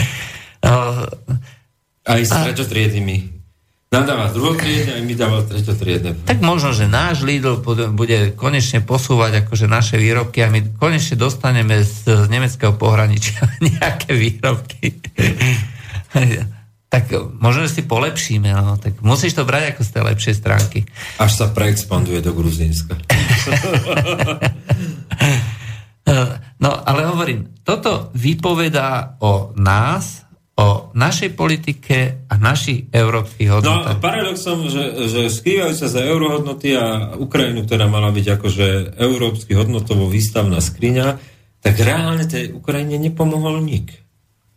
Uh, no počkaj, počkaj, počkaj, akože nik. Však my sme tam poslali troch najväčších odborníkov. A ty už sa vrátili, nie?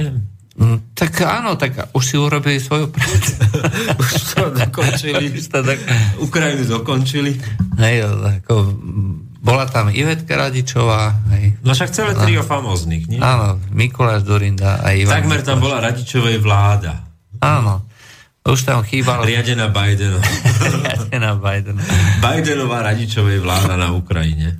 No, a toto vlastne, e, čo, čo tam keďže e, naďalej ako prebieha ten, aspoň formálne, e, ten proces e, schvalovania tej ukrajinskej vlády, ukrajinskej politiky, tak e, deň za dňom sa vlastne demaskuje e, celá tá e, úplná vyprázdnenosť, aj ten morálny gíč aj celej tej európskej, európskej politiky, že jednoducho nikomu nikdy nešlo o žiadne hodnoty. Áno, tvrdili sme to stále, hej, ale keď je na to takýto očividný dôkaz, aj tak to bije do očí. My sme to tvrdili predsa vtedy, keď e, ukrajinská vláda schválila zákon na oslavu tých e, banderovcov, banderovcov kde, e, ktorí sa dopustili neuveriteľných zločinov, ako tam bolo niekoľko 100, 150, 200 tisíc ľudí, ťažko povedať, dneska tie odhady sú rôzne, ale m, tí ľudia zomreli za neuveriteľných netragických okolností a boli pozabíjani práve týmito nacionalistami, ktorí sú na Ukrajine oslavovaní. A m, tieto všetky uh, veci sa neustále stupňovali a dneska už máme uh, plnohodnotnú, legálnu, legitímnu cenzúru uzákonenú zákonom podpísal prezident Porošenko. A uh, nepočul som žiadny demarš, tak ako boli za Mečiara, nej, keď sa dostávali akože výhražné no, no, tak listy. nevyhovuje. Kto bude posielať Porošenkovi demarše, keď to nevyhovuje? No. Ale ten princíp sa zvolil minulý rok v lete. Už e, sa prijal princíp vyhníbania Ukrajiny. No, bohužiaľ, ale to je aj vyhnívanie e, tých tzv. európskych hodnôt. A to žiadne neboli. Uh, áno, to neboli, ale toto už je akože v priamom Vieš, to boli uh, také veľké billboardy. Eurohodnotoví politici na západe závidia Porošenkovi to čaro si prijať cenzúrový zákon, len tak leda bolo. A oni sa tu musia párať s nejakou opozíciou, parlamentom. A no, v skutočnosti, no, takto, ja, to, čo si povedal, je absolútne presné, hej, pretože e, to vypovedá nie o tom, že máme nejaké hodnoty, ale aké, ak, aké sú reálne tie hodnoty, ktoré u nás sú. To znamená, keď my schvalujeme cenzúru a zároveň sa u nás vo veľkom schvaluje takisto cenzúra, cenzúrne zákony, takisto sa u nás schvaluje e, prezumcia viny, tým náhubkovým zákonom, že obvinený má dokázať, že, že nemyslel niečo tak, ako, ako myslel. Ako si myslia úradníci? No. Nie, že nemyslel to tak, ako si myslel. no, ale toto je princíp toho náhubkového zákona, ktorý máme momentálne, že sa zavádza prezumcia viny, že človek bude obvinený, že, je, že niečo povedal a bude musieť dokázať, že to tak nemyslel. Hej. Takto to funguje momentálne. A to sú už aj prvé prípady. Teraz e, tá špeciálna prokuratúra e, vlastne vyťahla Adrianu Melekovú, hej, čiže zatkla aj proste mladú babu, hej, že ktorá proste tam natočila nejaké šialené video. Čerto vera, že či, či tam niečo povedala, ale proste schválne chce vlastne urobiť exemplárny prípad a urobiť ostrašujúci príklad. Teraz napríklad bola špeciálna prokuratúra vraj začala vyšetrovať e, video Matice Slovenskej, kde vytvorila nejakú alternatívnu históriu. Ja som to video nevidel, aj tak neviem sa k tomu vyjadriť, ale e, len čo bolo prezentované, vytvorili tam alternatívnu históriu, čo by bolo keby. E, môžeme si o tom myslieť, čo chceme, ale je to výraz slobody slova. A vyšetruje to už špeciálna prokuratúra, lebo usúdila, že to je kriminálny čin. Už to dneska nevia, neposudzujú súdy, hej? už to posudzujú experti, ktorí dostali na to certifikát od uh, ministerstva vnútra uh, a títo experti v podstate prejudikujú vinu a ty máš dokázať, že, že si to tak nemyslel, že, že to nie je obhajoba uh, fašizmu, nacizmu alebo uh, vyzývanie na uh, extrémizmu alebo niečo podobné.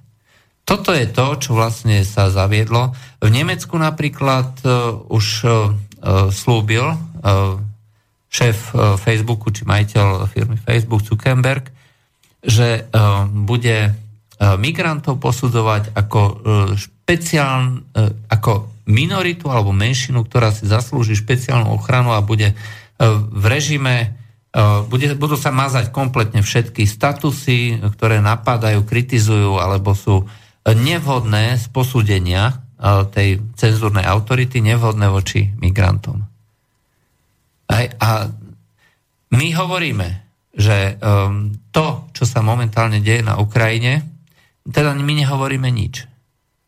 Ale to, že to schvalujeme, ukazuje na nás, a ukazuje, že toto je smer, ktorý sa chceme vydať. No to je to, čo som povedal, že tižko závidíme. Že nemáme tu... tu... Uh, pozor, my, my tižko nezávidíme. My tižko pracujeme na tom, aby sme sa dostali do stavu tam, ako je Ukrajina. Ukrajina je proste taký, uh, povedzme, modelový príklad. Hej? Proste tam zmobilizujeme 100 tisíc ľudí, pošleme ich na východ, hej, tam uh, rozkradneme niečo, tam umrie 10 tisíc ľudí, hej, uh, tam zautočíme zase na, nejak, na niekoho ďalšieho. Ukrajina je modelový príklad, ako pracovať perfidne s Excelom a pritom ešte sa tváriť, že, že bojujeme za eurohodnoty. A teraz, teraz možno narážaš ako na Ríša Sulíka, ktorého prezývajú Excel. Nenarážam na ňo, ale to je presne ako, že a... v momente, keď sa tie ľudské životy a osudy stanú odpočítateľná položka v Exceli, tak aj cenzúra a a špeciálna prokuratúra má svoje čaro. Uh, áno. A uh, preto vlastne táto téma Ukrajiny je taká dôležitá. Hej. Nie kvôli Ukrajine samotnej, tá nikoho nezaujíma. Prepačením nás zaujíma len preto, lebo Ale máme... o Ukrajine sa... už nikto nehovorí, vieš, keď si pozrieš komentáre, tak už ako nikto nekomentuje nič, radšej tiško sa vyhýba Ukrajine. Kde sú tie slavné komentáre o tom, jak sa tam bojuje za demokraciu a svetlých zajtražkoch? Mm, jednak to a jednak si spomeň napríklad to, že uh, nikto nikdy nespomínal obrovskú humanitárnu krízu, uh, ktorá znamenala, že uh, do Ruska sa prevalilo okolo milióna, vyše milióna ľudí. vysídlenie a vonkajšie vysídlenie, no. A milión ľudí z Ukrajiny odišlo, odišiel do Ruska. Koho zaujímalo e, príbeh týchto ľudí? Koho zaujímalo to, že Rusko muselo e, investovať, postarať sa, zaplatiť niekoľko miliard e, dolárov, aj, lebo Rusko je chudobná krajina, hej, aj keď teda má nejaké príjmy, ale v princípe je stále chudobná krajina. Hej, a napriek tomu táto chudobná krajina prijala milión ľudí, hej, ktorí uh, proste museli odísť pred vojnou z toho postihnutého územia. A takisto ako vnútorne vysídlenie. Hej. E, tie osudy ľudí nikoho nezaujímali. Dôležité bolo, že treba tam dobiť, treba tam vytvoriť obraz nepriateľa, treba tam uh, uh, zaviesť sankcie a trvať na tých, uh, pokračovať na tých sankciách. No, a... A výsledkom je, že Rusko z toho schádza posilnené. No. Ukrajina skrakovaná a v, v, v akejsi divnej totalite a v uzavretom kruhu nad hladinou a, a Rusko posilnené. No. No, e, to určite ako nechcela, nechceli ako Ale to bolo čaro Obamovej administratívy, že vždy to bolo kúzlo nechceného. Um, áno, ale uh, zaujímavé, máme tu na otázku zo stránky. Tak dajme otázku. Uh, verím, že vás, že vás počúva dnešný večer aj Martin Rajec. Páči sa mi, ako starostivo vyberá témy a informuje v RTVS. Neviem, toto je... Uh, Viem, čo je to RTVS, to som už tu skrátku niekde počul. Nesledujem RTVS. A, a Martin Rajec, čo to je? Ah, no, um, Viem, že tam majú šialeného redaktora Dobšinského. No. Uh, takže nemáme tu na inak nič. Ja pre istotu ešte zopakujem. Takže uh, telefón, keby ste chceli zavolať 0944 462 052, to je do Bratislavského štúdia a uh, otázky môžete posielať na studiozavinaclobodnyvysielac.sk No, takže toto je uh, asi tak príbeh Ukrajiny. Skrachovaná krajina, hej, uh, kde sa zavádza cenzúra a kde uh, budú bojovať vlastne medzi sebou nejakí tí oligarchovia. Ako som povedal, tých mien tam už ostalo málo. No, hej? ale konec koncov ani, ani ten uh, Lukašenko si nepomohol minským procesom, lebo dneska tie sankcie predlžili. No, jednak, jednak to, ale tak um, Lukašenko to je iný, uh, iný príbeh. On tvrdí teda, že chce naďalej zachovať väzby s Ruskom, ale chce uh, zároveň byť čo najúžšie, najúžšie uh, so Západom. Hej? Čiže uh, otvoril, zrušil nejaké tie colné bariéry medzi, medzi Bieloruskom a medzi ostatnými krajinami. Teda zrušil vízovú povinnosť aj medzi všetkými ostatnými krajinami, na čo Rusko muselo v rámci ochrany svojho trhu respektíve ochrany svojich hraníc, zaviesť normálny hraničný režim medzi Bieloruskom a Ruskom, pretože to urobil bez akýkoľvek ja neviem, rozpravy alebo komunikácie s Ruskom. Čiže svojvoľne zaviedol bezvizový režim na krátkodobé pobyty so všetkými okolitými krajinami a s krajinami Európskej únie. A keďže medzi Ruskom a medzi Bieloruskom bol voľný režim, aj v podstate obyčajný cezhraničný styk, zelená hranica, tak teraz normálne začali kontroly, pretože Rusko momentálne nevie, kto do Bieloruska dôjde. Dneska má e, vlastne prístup do Bieloruska každý, takže tým pádom vlastne musí e, aj Rusko e, robiť opatrenia, aby kontroloval na svojich hraniciach s Bieloruskom, kto tam vlastne príde. No, je to smutné, ale osobne si myslím, že Bielorusko takisto nie je potrebné tomu západu, je potrebné len ako nástupný priestor na Rusko. Hej. Ak si myslí, že e, z toho západu niečo vydobie, tak to je jeho problém. E, škoda, že sa nepoučil z Ukrajiny. Ale zdá sa, že e, sa mu hrozne páči tá úloha rešpektovaného politika. Aj z toho posledného diktátora Európy sa narastal mierotvorca, záchranca. Dokonca Ukrajinci hovoria, že keby nebolo Bielorusov, takže by, že by mali akože problém hej, a skrachovali by. Hej, že cez Bielorusko vlastne uh, chodí veľa tovarov, dokonca do Moskvy sa cestuje cez Minsk, hej, lebo priamy styk je zakázaný a vlastne tá trasa dneska ide vlastne do Minska a potom ďalej do Moskvy a uh, akurát bol dneska zverejnený taký jeden link na polinavigátore, že, uh, že uh, nejaká hrozne taká aktivistka e, povedala, že my tu nabojujeme s Ruskom. A tu na títo ukrajinskí politici, poslanci a tak ďalej, že cestujú do Moskvy, hej, lebo čo by robili v Minsku, hej, a tá zverejnila zoznam ľudí, ktorí cestovali do Minska, hej, a čo by robili v Minsku, hej. No. a jedine do Moskvy sa odtiaľ dá cestovať, hej, lebo ináč ako s celým západom majú uh, komunikáciu uh, Ukrajinci, ale Konkrétne s Moskou nie, hej, to je takto okľukov cez Minsk. A ešte jednu pikošku, hej, to, to si spomínal uh, s tým Krym, Krymom. Áno, Krym, že, že nápad toho... A, a ten cestoval napríklad do Moskvy, tento politik, ktorý, už nepre, ne, nepamätám jeho meno, Uh, konkrétne tento politik, ktorý takisto cestoval cez Minsk do Moskvy a na nejaké jednania, tak hovoril, že ešte je riešenie, že by Amerika zobrala Krym, pretože Rusi nikdy nesplatili pôžičku, ktorú vručili Krymom. Aj to bolo za druhej svetovej vojny, hej, čiže si zobrali od Američanov pôžičku a ručenie bolo vlastne Krymom a že uh, tá fikcia, hej, ten krásny, uh, krásny, uh, krásna konštrukcia, že to bolo vlastne predané do správy Ukrajiny, ten Krym, preto, aby Ruská federácia nemusela, nemusela vlastne platiť platiť tie vojnové dlžoby, aj čiže aby sa toho zbavila. No tak predpokladať v roku 1950, či kedy to prebehlo, že, že o, o 30 rokov neskôr, že bude Ukrajina samostatná a že o, o nejakých ďalších 25 rokov, že proste budú takéto nejaké problémy, chce hodne veľkú mieru nejakej historickej, o, povedzme, a nie, že pre, predtuchy. Vieš. Fantázie. Fantázie, no. no alebo hodne vodky. to, vieš čo, skôr na tú ukrajinskú vodku by sa...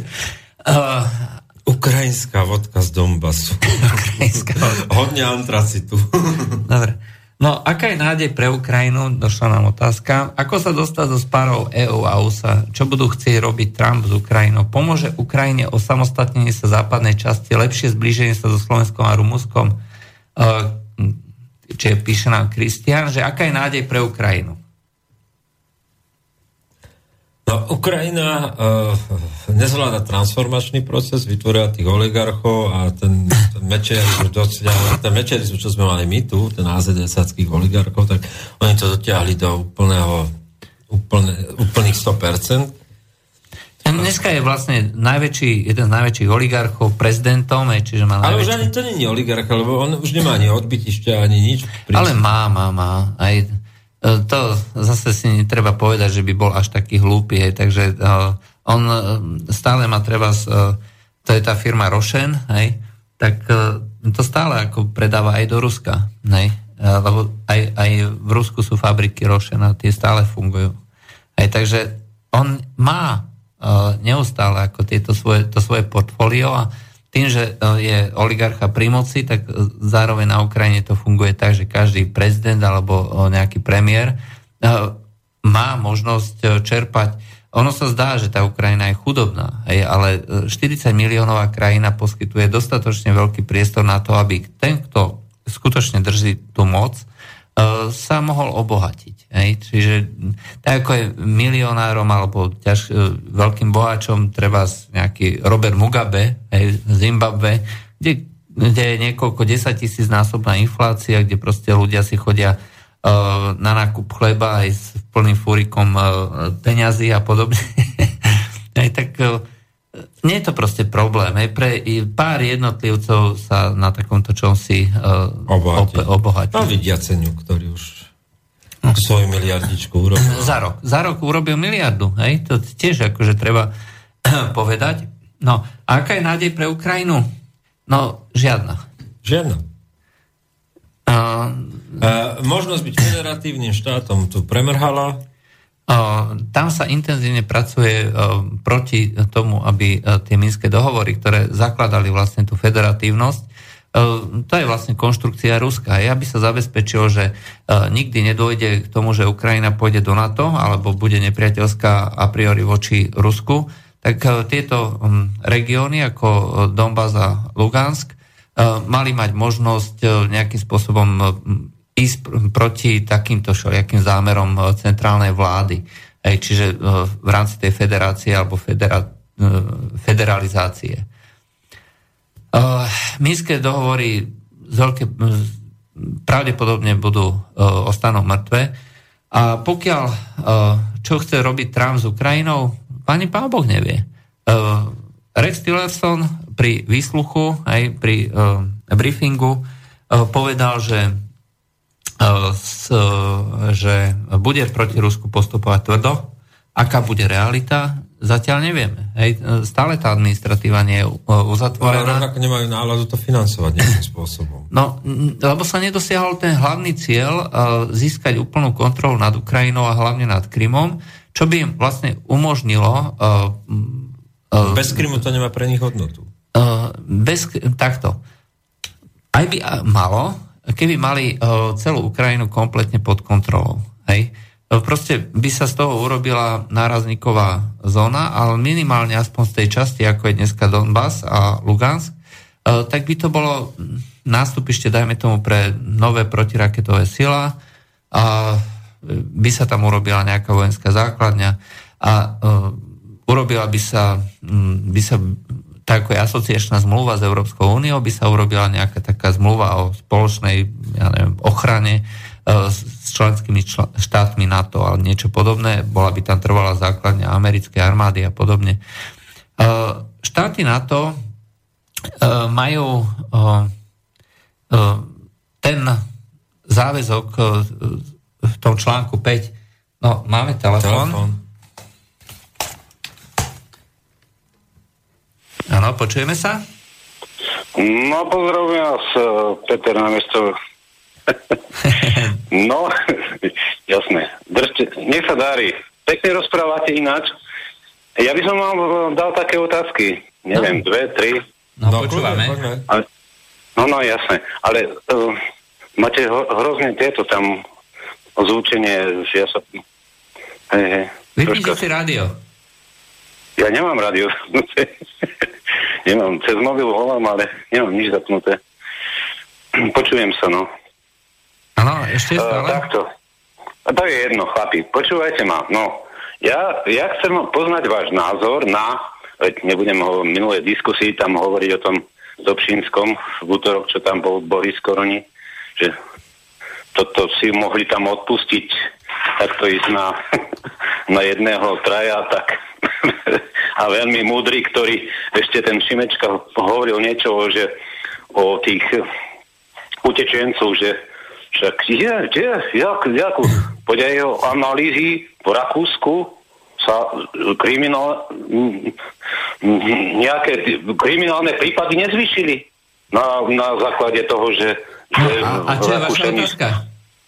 No, moja otázka je, ja sa vás op- chcem opýtať, ako, ako vlastne vznikli tieto naše uh, hovoríte oligarchovia, alebo ja hovorím tomu finančné skupiny, alebo hovorím tomu tí zbohatlíci, miliardári u nás na Slovensku. Za, za akej doby a odkedy sa to začalo všetko tu napaľovať, hej? Ja hovorím, že neviem, ja hovorím, sú to Mečiarové deti, alebo kto je to, tie finančné skupiny, ktoré sprivatizovali za kornu niečo, za, za peknú, pekné sa mu v obchate niekde do zadnej časti tela, alebo ja neviem kde. Kde, dobre, to, kde to všetko... No, takže, presne. Takže ja by som... oligarchovia, dobre?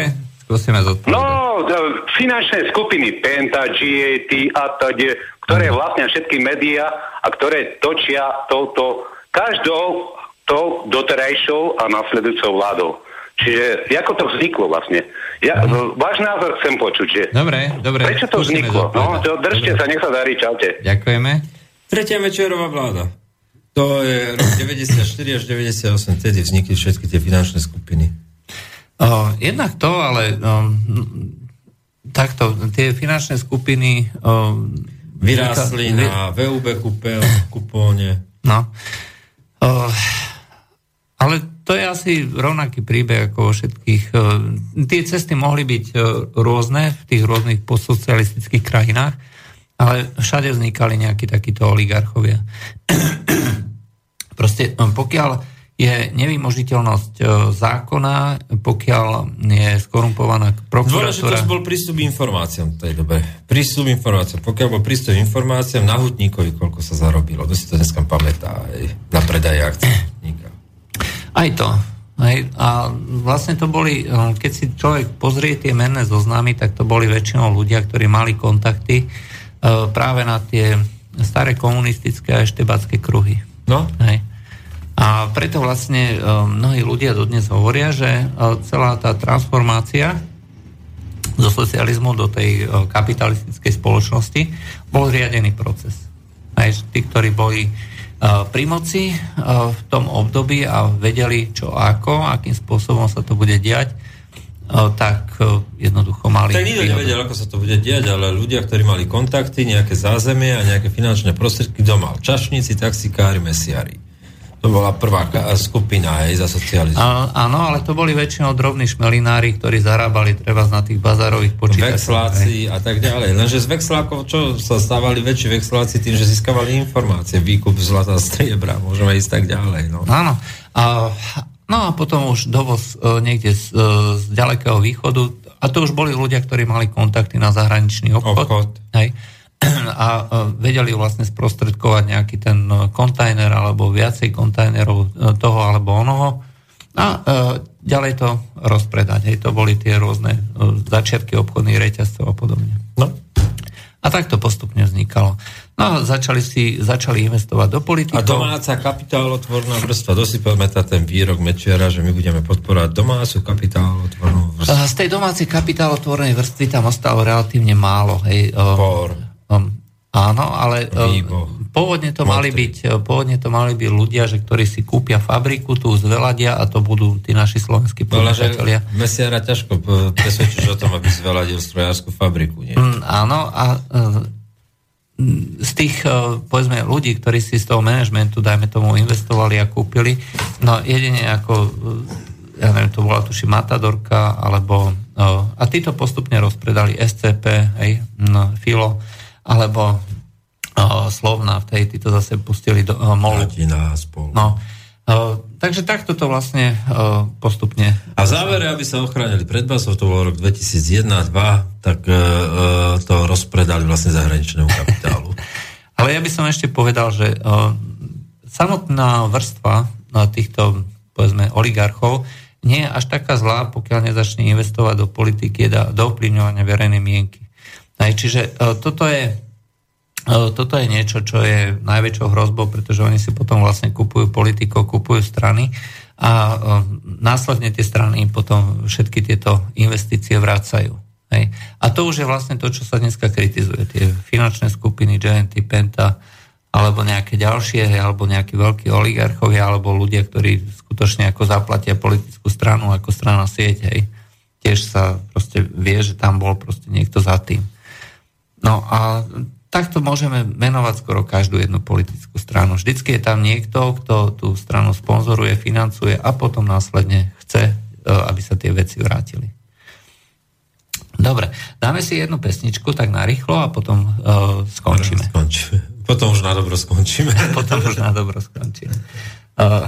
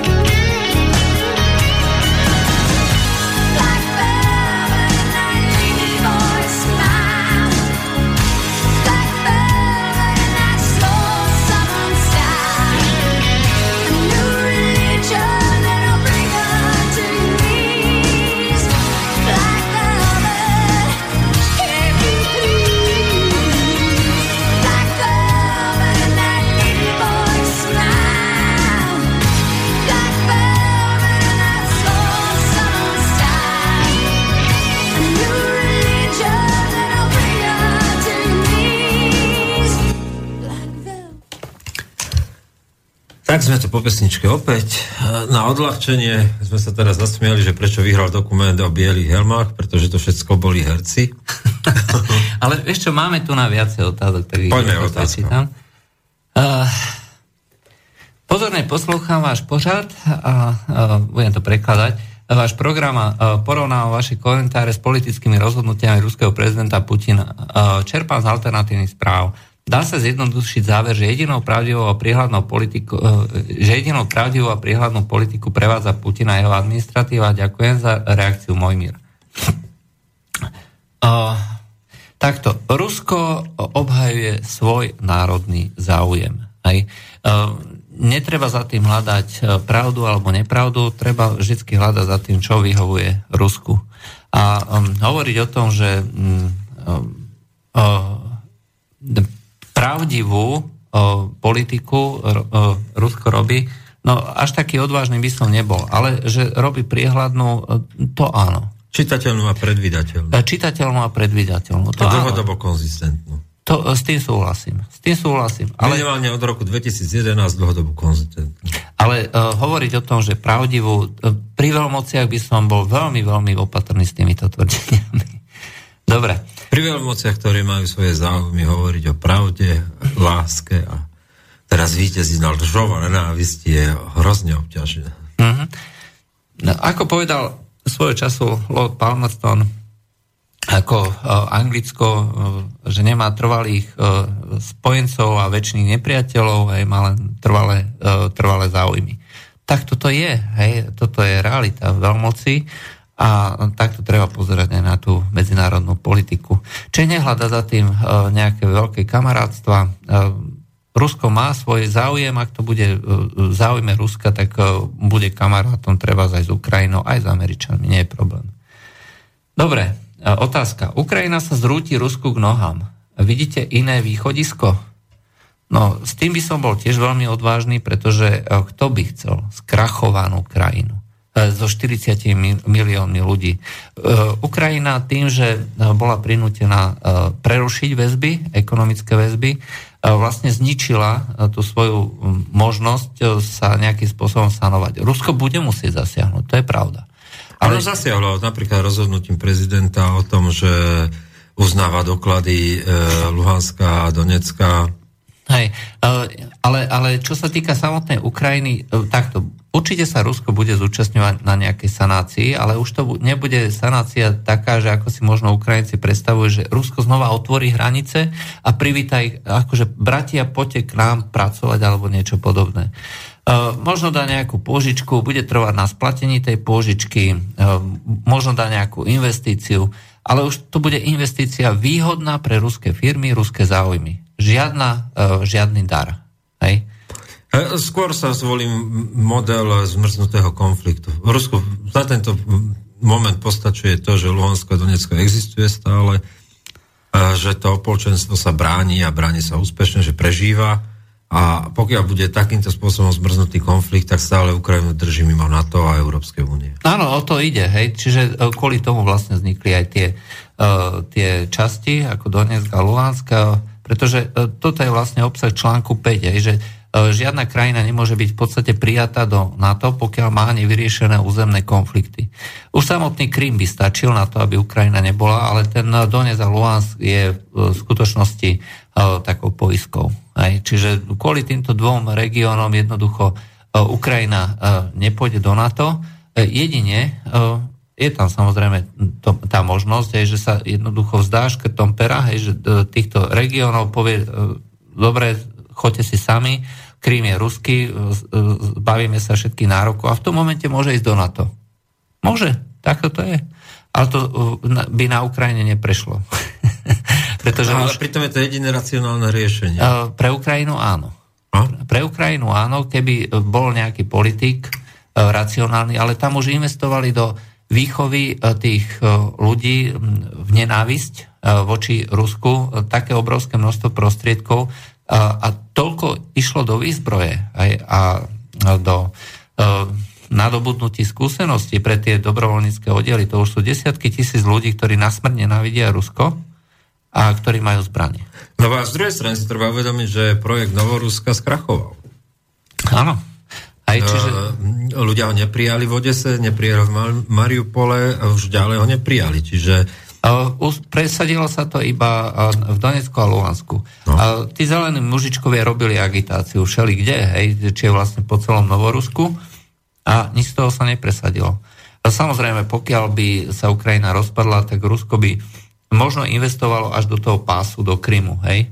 Ale či, či by si zobralo aj Odesu a tú časť, asi nie ten Mariupol, to by som videl ešte zmysluplný, aj, e, ako odrezať Ukrajinu od Azovského mora úplne, ale m, ďalej, tak to už je až príliš.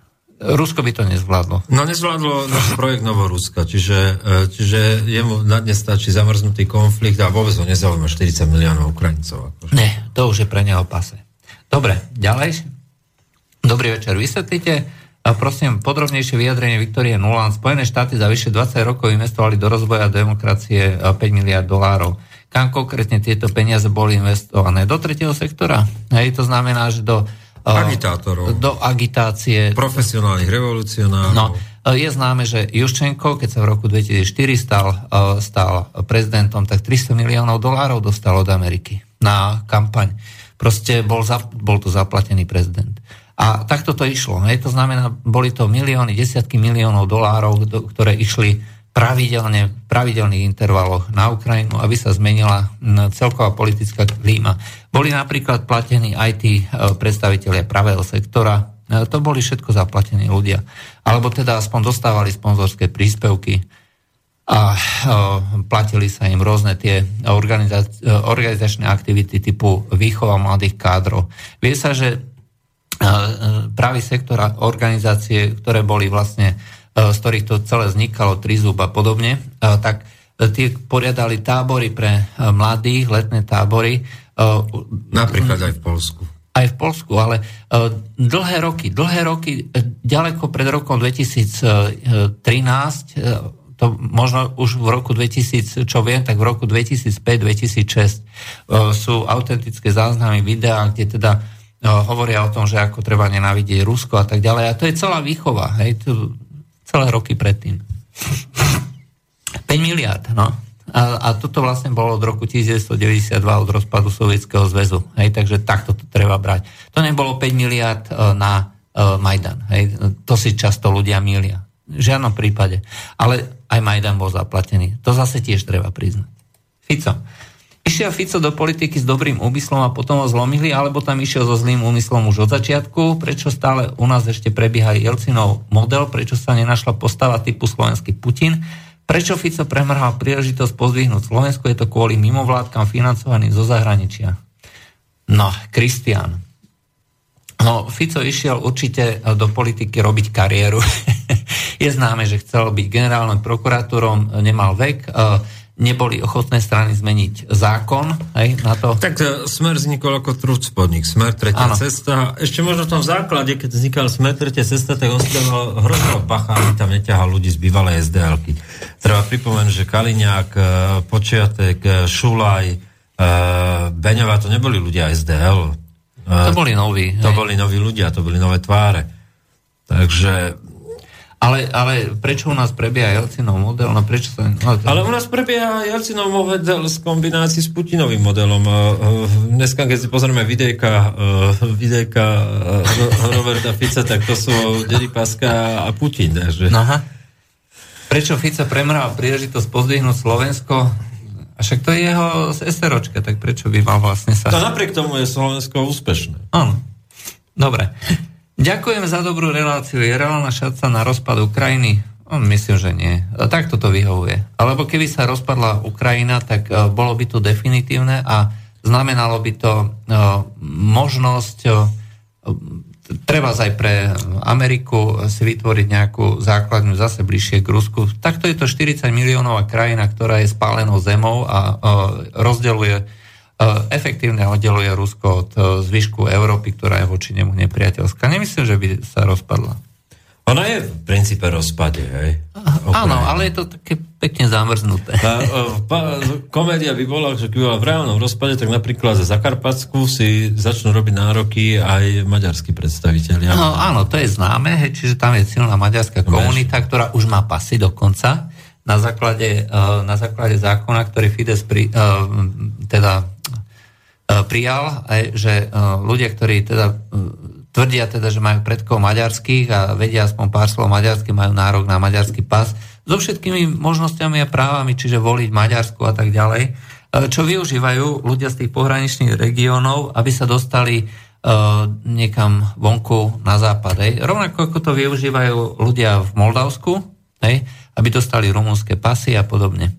Takže uh, takto to momentálne uh, funguje. Čiže uh, Zakarpatská Ukrajina by sa určite nepridala ku Slovensku a Maďari by asi začali veľmi rozmýšľať, že či by tam nebola možnosť aj nejakého referenda o pripojení. pripojení na základe Krymu alebo podobných, podobných uh, alebo by možno stačilo tak ako v Kosove, že sa zíde miestny parlament a odhlasuje pripojenie k Maďarsku. No. Easy, nie? Áno, je to jednoduché. No, dneska Fico povedal, že v Peugeote robotníci zarábajú 1390 eur. Čo si o tom myslíte? V hrubom, porozíkam. Povedal to niekoľkokrát, že v hrubom, čiže je to reálne. Počkaj, počkaj. To je hrubá alebo super hrubá mzda? Hrubom. Hrubom. To znamená, má výplatnú pásku 1390, čiže v čisto má od tých nejakých... 900 eur. 900 eur? Je to reálne. To je myslím reálne, hej. No. Pokiaľ tam robia ako kmeňoví zamestnanci, treba povedať, lebo dneska je už veľmi obľúbené a ďaleko efektívnejšie pre tieto veľké firmy mať nejaký súbor kmeňových zamestnancov relatívne malý a zvyšok doplňa z agentúr. Hej. A tie agentúry si zoberú obrovské množstvo prostriedkov, neexistuje tam žiadna ochrana, neexistuje tam dokonca ani žiadny záväzok pracovného času. To je iný problém, čo dneska Fico povedal, práve v tej Trnave, že 14 tisíc, 14 tisíc kvalifikovaných pracovníkov potrebuje náš automobilový priemysel a, a povedal takú tú jeho príhodu, môže byť pravdivá, nemusí byť, že, že zo 6 tisíc oslovených nezamestnaných využilo možnosť pracovať 100. Keď potrebovali rozšíriť na tzv. štvrtú smenu v Pežoute, zamestnancov potrebovali, čiže on tam dneska má také ako veľmi realistické vyjadrenie. Dobre, ale uh, zase, um, povedať, že zo 6 tisíc nezamestnaných uh, reagovalo 100, tak uh, neviem si predstaviť človeka, ktorý nemá žiadnu prácu a žije skutočne zo sociálnych prídavkov. Nepôjde robiť. Uh, Neviem. Uh, ja... Nepôjde robiť 200 kilometrov ďalej, vieš.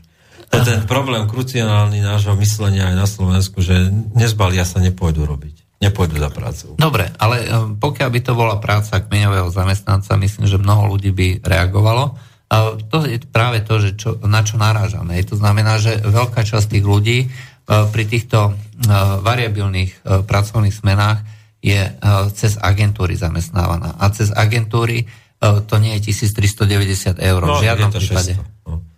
E, bude to skutočne ďaleko menšia položka, v čistom to bude ešte menej, aj možno s, noč, s nočnými smenami mu to vyjde nejakých 500 eur alebo 600 maximálne, s tým, že pokiaľ by mal ako dochádzať každý deň 200 km, alebo sa treba zaj zbaliť, hej, a s tým, že nebude mať tú prácu trvale, hej, pretože tá agentúra si ho najíma vtedy, keď potrebuje a nie vtedy, a nie pravidelne, každý deň. Čiže tam sa môže kľudne stať, že výkyv pracovného trhu, tak agentúra proste týchto ľudí jednoducho nezavolá do práce. A nezavolá ich nie, že 2 dní, 3 dní, ale 3 týždne. A on nemá z čoho žiť. A toto je ten problém, hej, že tí ľudia sú zamestnávaní e, bez akýkoľvek istoty za veľmi nízku mzdu. A hovoriť No. Dáme telefón. No, máme telefón. No, z Česka. Áno, počujeme sa. Halo, počujeme sa? Halo, dobrý večer. Já jenom mám takovou poznámku. E, dejme tomu, že celý Košecký kraj by se přestěhoval do Bratislavského kraje. Tím pádem vlastně všechno by se vylidnilo. To ne, není možné, aby se všichni stěhovali za prací. Je potřeba spíš vytvářet malé výrobní jednotky v těch daných krajích a ne prostě vytvořit velkou fabriku v nějakém kraji a teďka najednou všichni z Košic se nahrnou třeba do Trnavy, anebo všichni z Bratislavy se nahrnou do Trnavy. To je prostě nesmysl, prostě, aby se všichni uh, cestovali za prací. Jo, díky moc za na No to má poslúchať samozrejme pravdu, ale tak to je už je druhý problém. To sme narážali vlastne na celú ekonomickú koncepciu tých zahraničných stimulov pre veľké fabriky. Je to samozrejme blbosť. Hej. Uh, neexistuje žiadna podpora malého stredného podnikania efektívna, ktorá by zabezpečovala vlastne výrobu a rozvoj nejakých takýchto pracovných miest e, priamo tam. A bolo by to ďaleko efektívnejšie a ďaleko lacnejšie. Hej? No a na druhej strane existuje infraštruktúra. Nepôjdu tam, pokiaľ nebudú postavené železnice a diálnice kvalitné. No. No, minimálne aspoň dneska už je diálnica smerom, na, smerom do Žiliny a ja potom vlastne až od pokiaľ po Prešov. Hej. Čiže vlastne Uh, už jedine ten úsek, hej, uh, Žilina, Žilina, Ružomberok, hej, je vlastne bez diálnice. Ale celý ten sever Slovenska je dneska už skoro pokrytý, hej, takže nedá sa povedať, že... Tam je, to... je zabezpečená pracov, pracovné príležitosti. Problém je juh a, a to južná vetva, že sa nestavia, nestavia sa. Už len spojenie Miškovc, Košice by vyriešilo veľa problémov. Dobre, ešte tu nám máme 4 otázky. Richard Sulík povedal, že hlavnou príčinou odchodu Mihala je nezhoda na tému migranti Áno, Jožo Mihal je lavičiar, aj keď si tvrdí, že, že je pravičiar. Uh, proste uh, presadzuje menšinové práva. Aj presadzovať menšinové práva znamená uh, byť lavičiarom. Hej. A to, to je proste definícia, lebo tým sa vlastne oslabuje... Oslabuje Čiže keď vám bude niekto hovoriť, že je progresívny, tak je lavičiar. Áno, asi tak. Nakoľko reálne vidíte možnosť, že sa sa rozpadne a skončí ako napríklad sieť alebo SDK, čiže na smetisku politických dejín, nie, sa sa nerozpadne, odídu niektorí ľudia, tí progresívni. Väčšina členov SAS stojí pevne za Richardom Sulíkom. E, sú dostatočne e, odborne zdatní a realisticky na to, aby vedeli posúdiť, e, že, kde je reálna perspektíva. Môžem zodpovedne povedať, pomery sa spoznám, s členmi sa rozprávam, takže určite sa Saska nerozpadne a naďalej bude súčasťou politickej scény. Už to prežila niekoľkokrát, že už nikto do takéhoto risku nepôjde, že by sa rozpadlo. Áno, jasne. Uh, progresívne Slovensko ale zároveň vyzerá byť tak progresívne a tak nádejné, že to možno akože dajú. Ako veľmi veríte tomu, čo povedal Jozef Mihal, že neplánuje zakladanie vstúpať do žiadnej strany? Nie to, to sme už hovorili. To sme... On sa jasne vyjadril, že, že sa pridá ku takej strane, ktorá, bude, ktorá vyzve Fica a zároveň bude mať reálnu šancu zmeniť pomery na Slovensku. Hm, progresívne Slovensko. Progresívne Slovensko. Ako... Potrebujú, pretože nikto iný ešte eh, nemá tú skúsenosť eh, reči s ľuďmi, by som tak povedal. Uh, skúsenosť, uh, takto. Uh, čo sa týka, Jožo Michal nie je, nie je tým štandardným politikom, lídrom. Poznám ho osobne, takže viem, že on nie je ten líder, on má možno ten dar, hej, že osloviť uh, tých ľudí, alebo to má nacvičené, hej, uh, vie prezentovať nejaké tie svoje uh, myšlienky hej, v tej svojej odbornej oblasti, ale čo sa týka tej osobnej komunikácie, nie je uh, líder strany, hej, čiže nevie tú stranu zomknúť uh, a viesť, hej, čiže on je ako dobrý odborník a na, možno je dostatočne známy na to, aby uh, ho ľudia zvolili a však dostal veľmi veľa krúžkov. 70 tisíc. Áno, ale nemyslím si, že človek, ktorý tú stranu održí a bude viesť nejakým tým To môže kľúčiť Štefunko, vieš. Štefunko ano. môže byť tieňový predseda strany, alebo reálny predseda strany. Ako... Môže, byť, môže byť volebný líder. Aj to. No? Aj, čiže predsedom bude niekto a volebný líder e, bude... Môže byť niekoľko takýchto lídrov. Volebných. Áno. Aj. Ale uh, Viem si, uh, viem si predstaviť, že tam bude, buď ako predseda strany, alebo ako uh, líder do volieb, ale uh, rozhodne si myslím, že tam pôjde. Hej, to je proste moja Nemá kam ísť. Iný. Nemá kam ísť. A povedal teda, že chce robiť politiku a chce teda... Nie je to človek na odchode. No a to bol vlastne dneska celý medzipriestor, z ktorého éteru sa hlásime my, teda ja, Peter Králik a Juraj Poláček. Dobrý večer. Dobrý večer. A počujeme sa zajtra pri ďalších komentároch Slobodného vysielača. Do počutia. Táto relácia vznikla za podpory dobrovoľných príspevkov našich poslucháčov. I ty sa k ním môžeš pridať. Viac informácií nájdeš na www.slobodnyvysielac.sk Ďakujeme.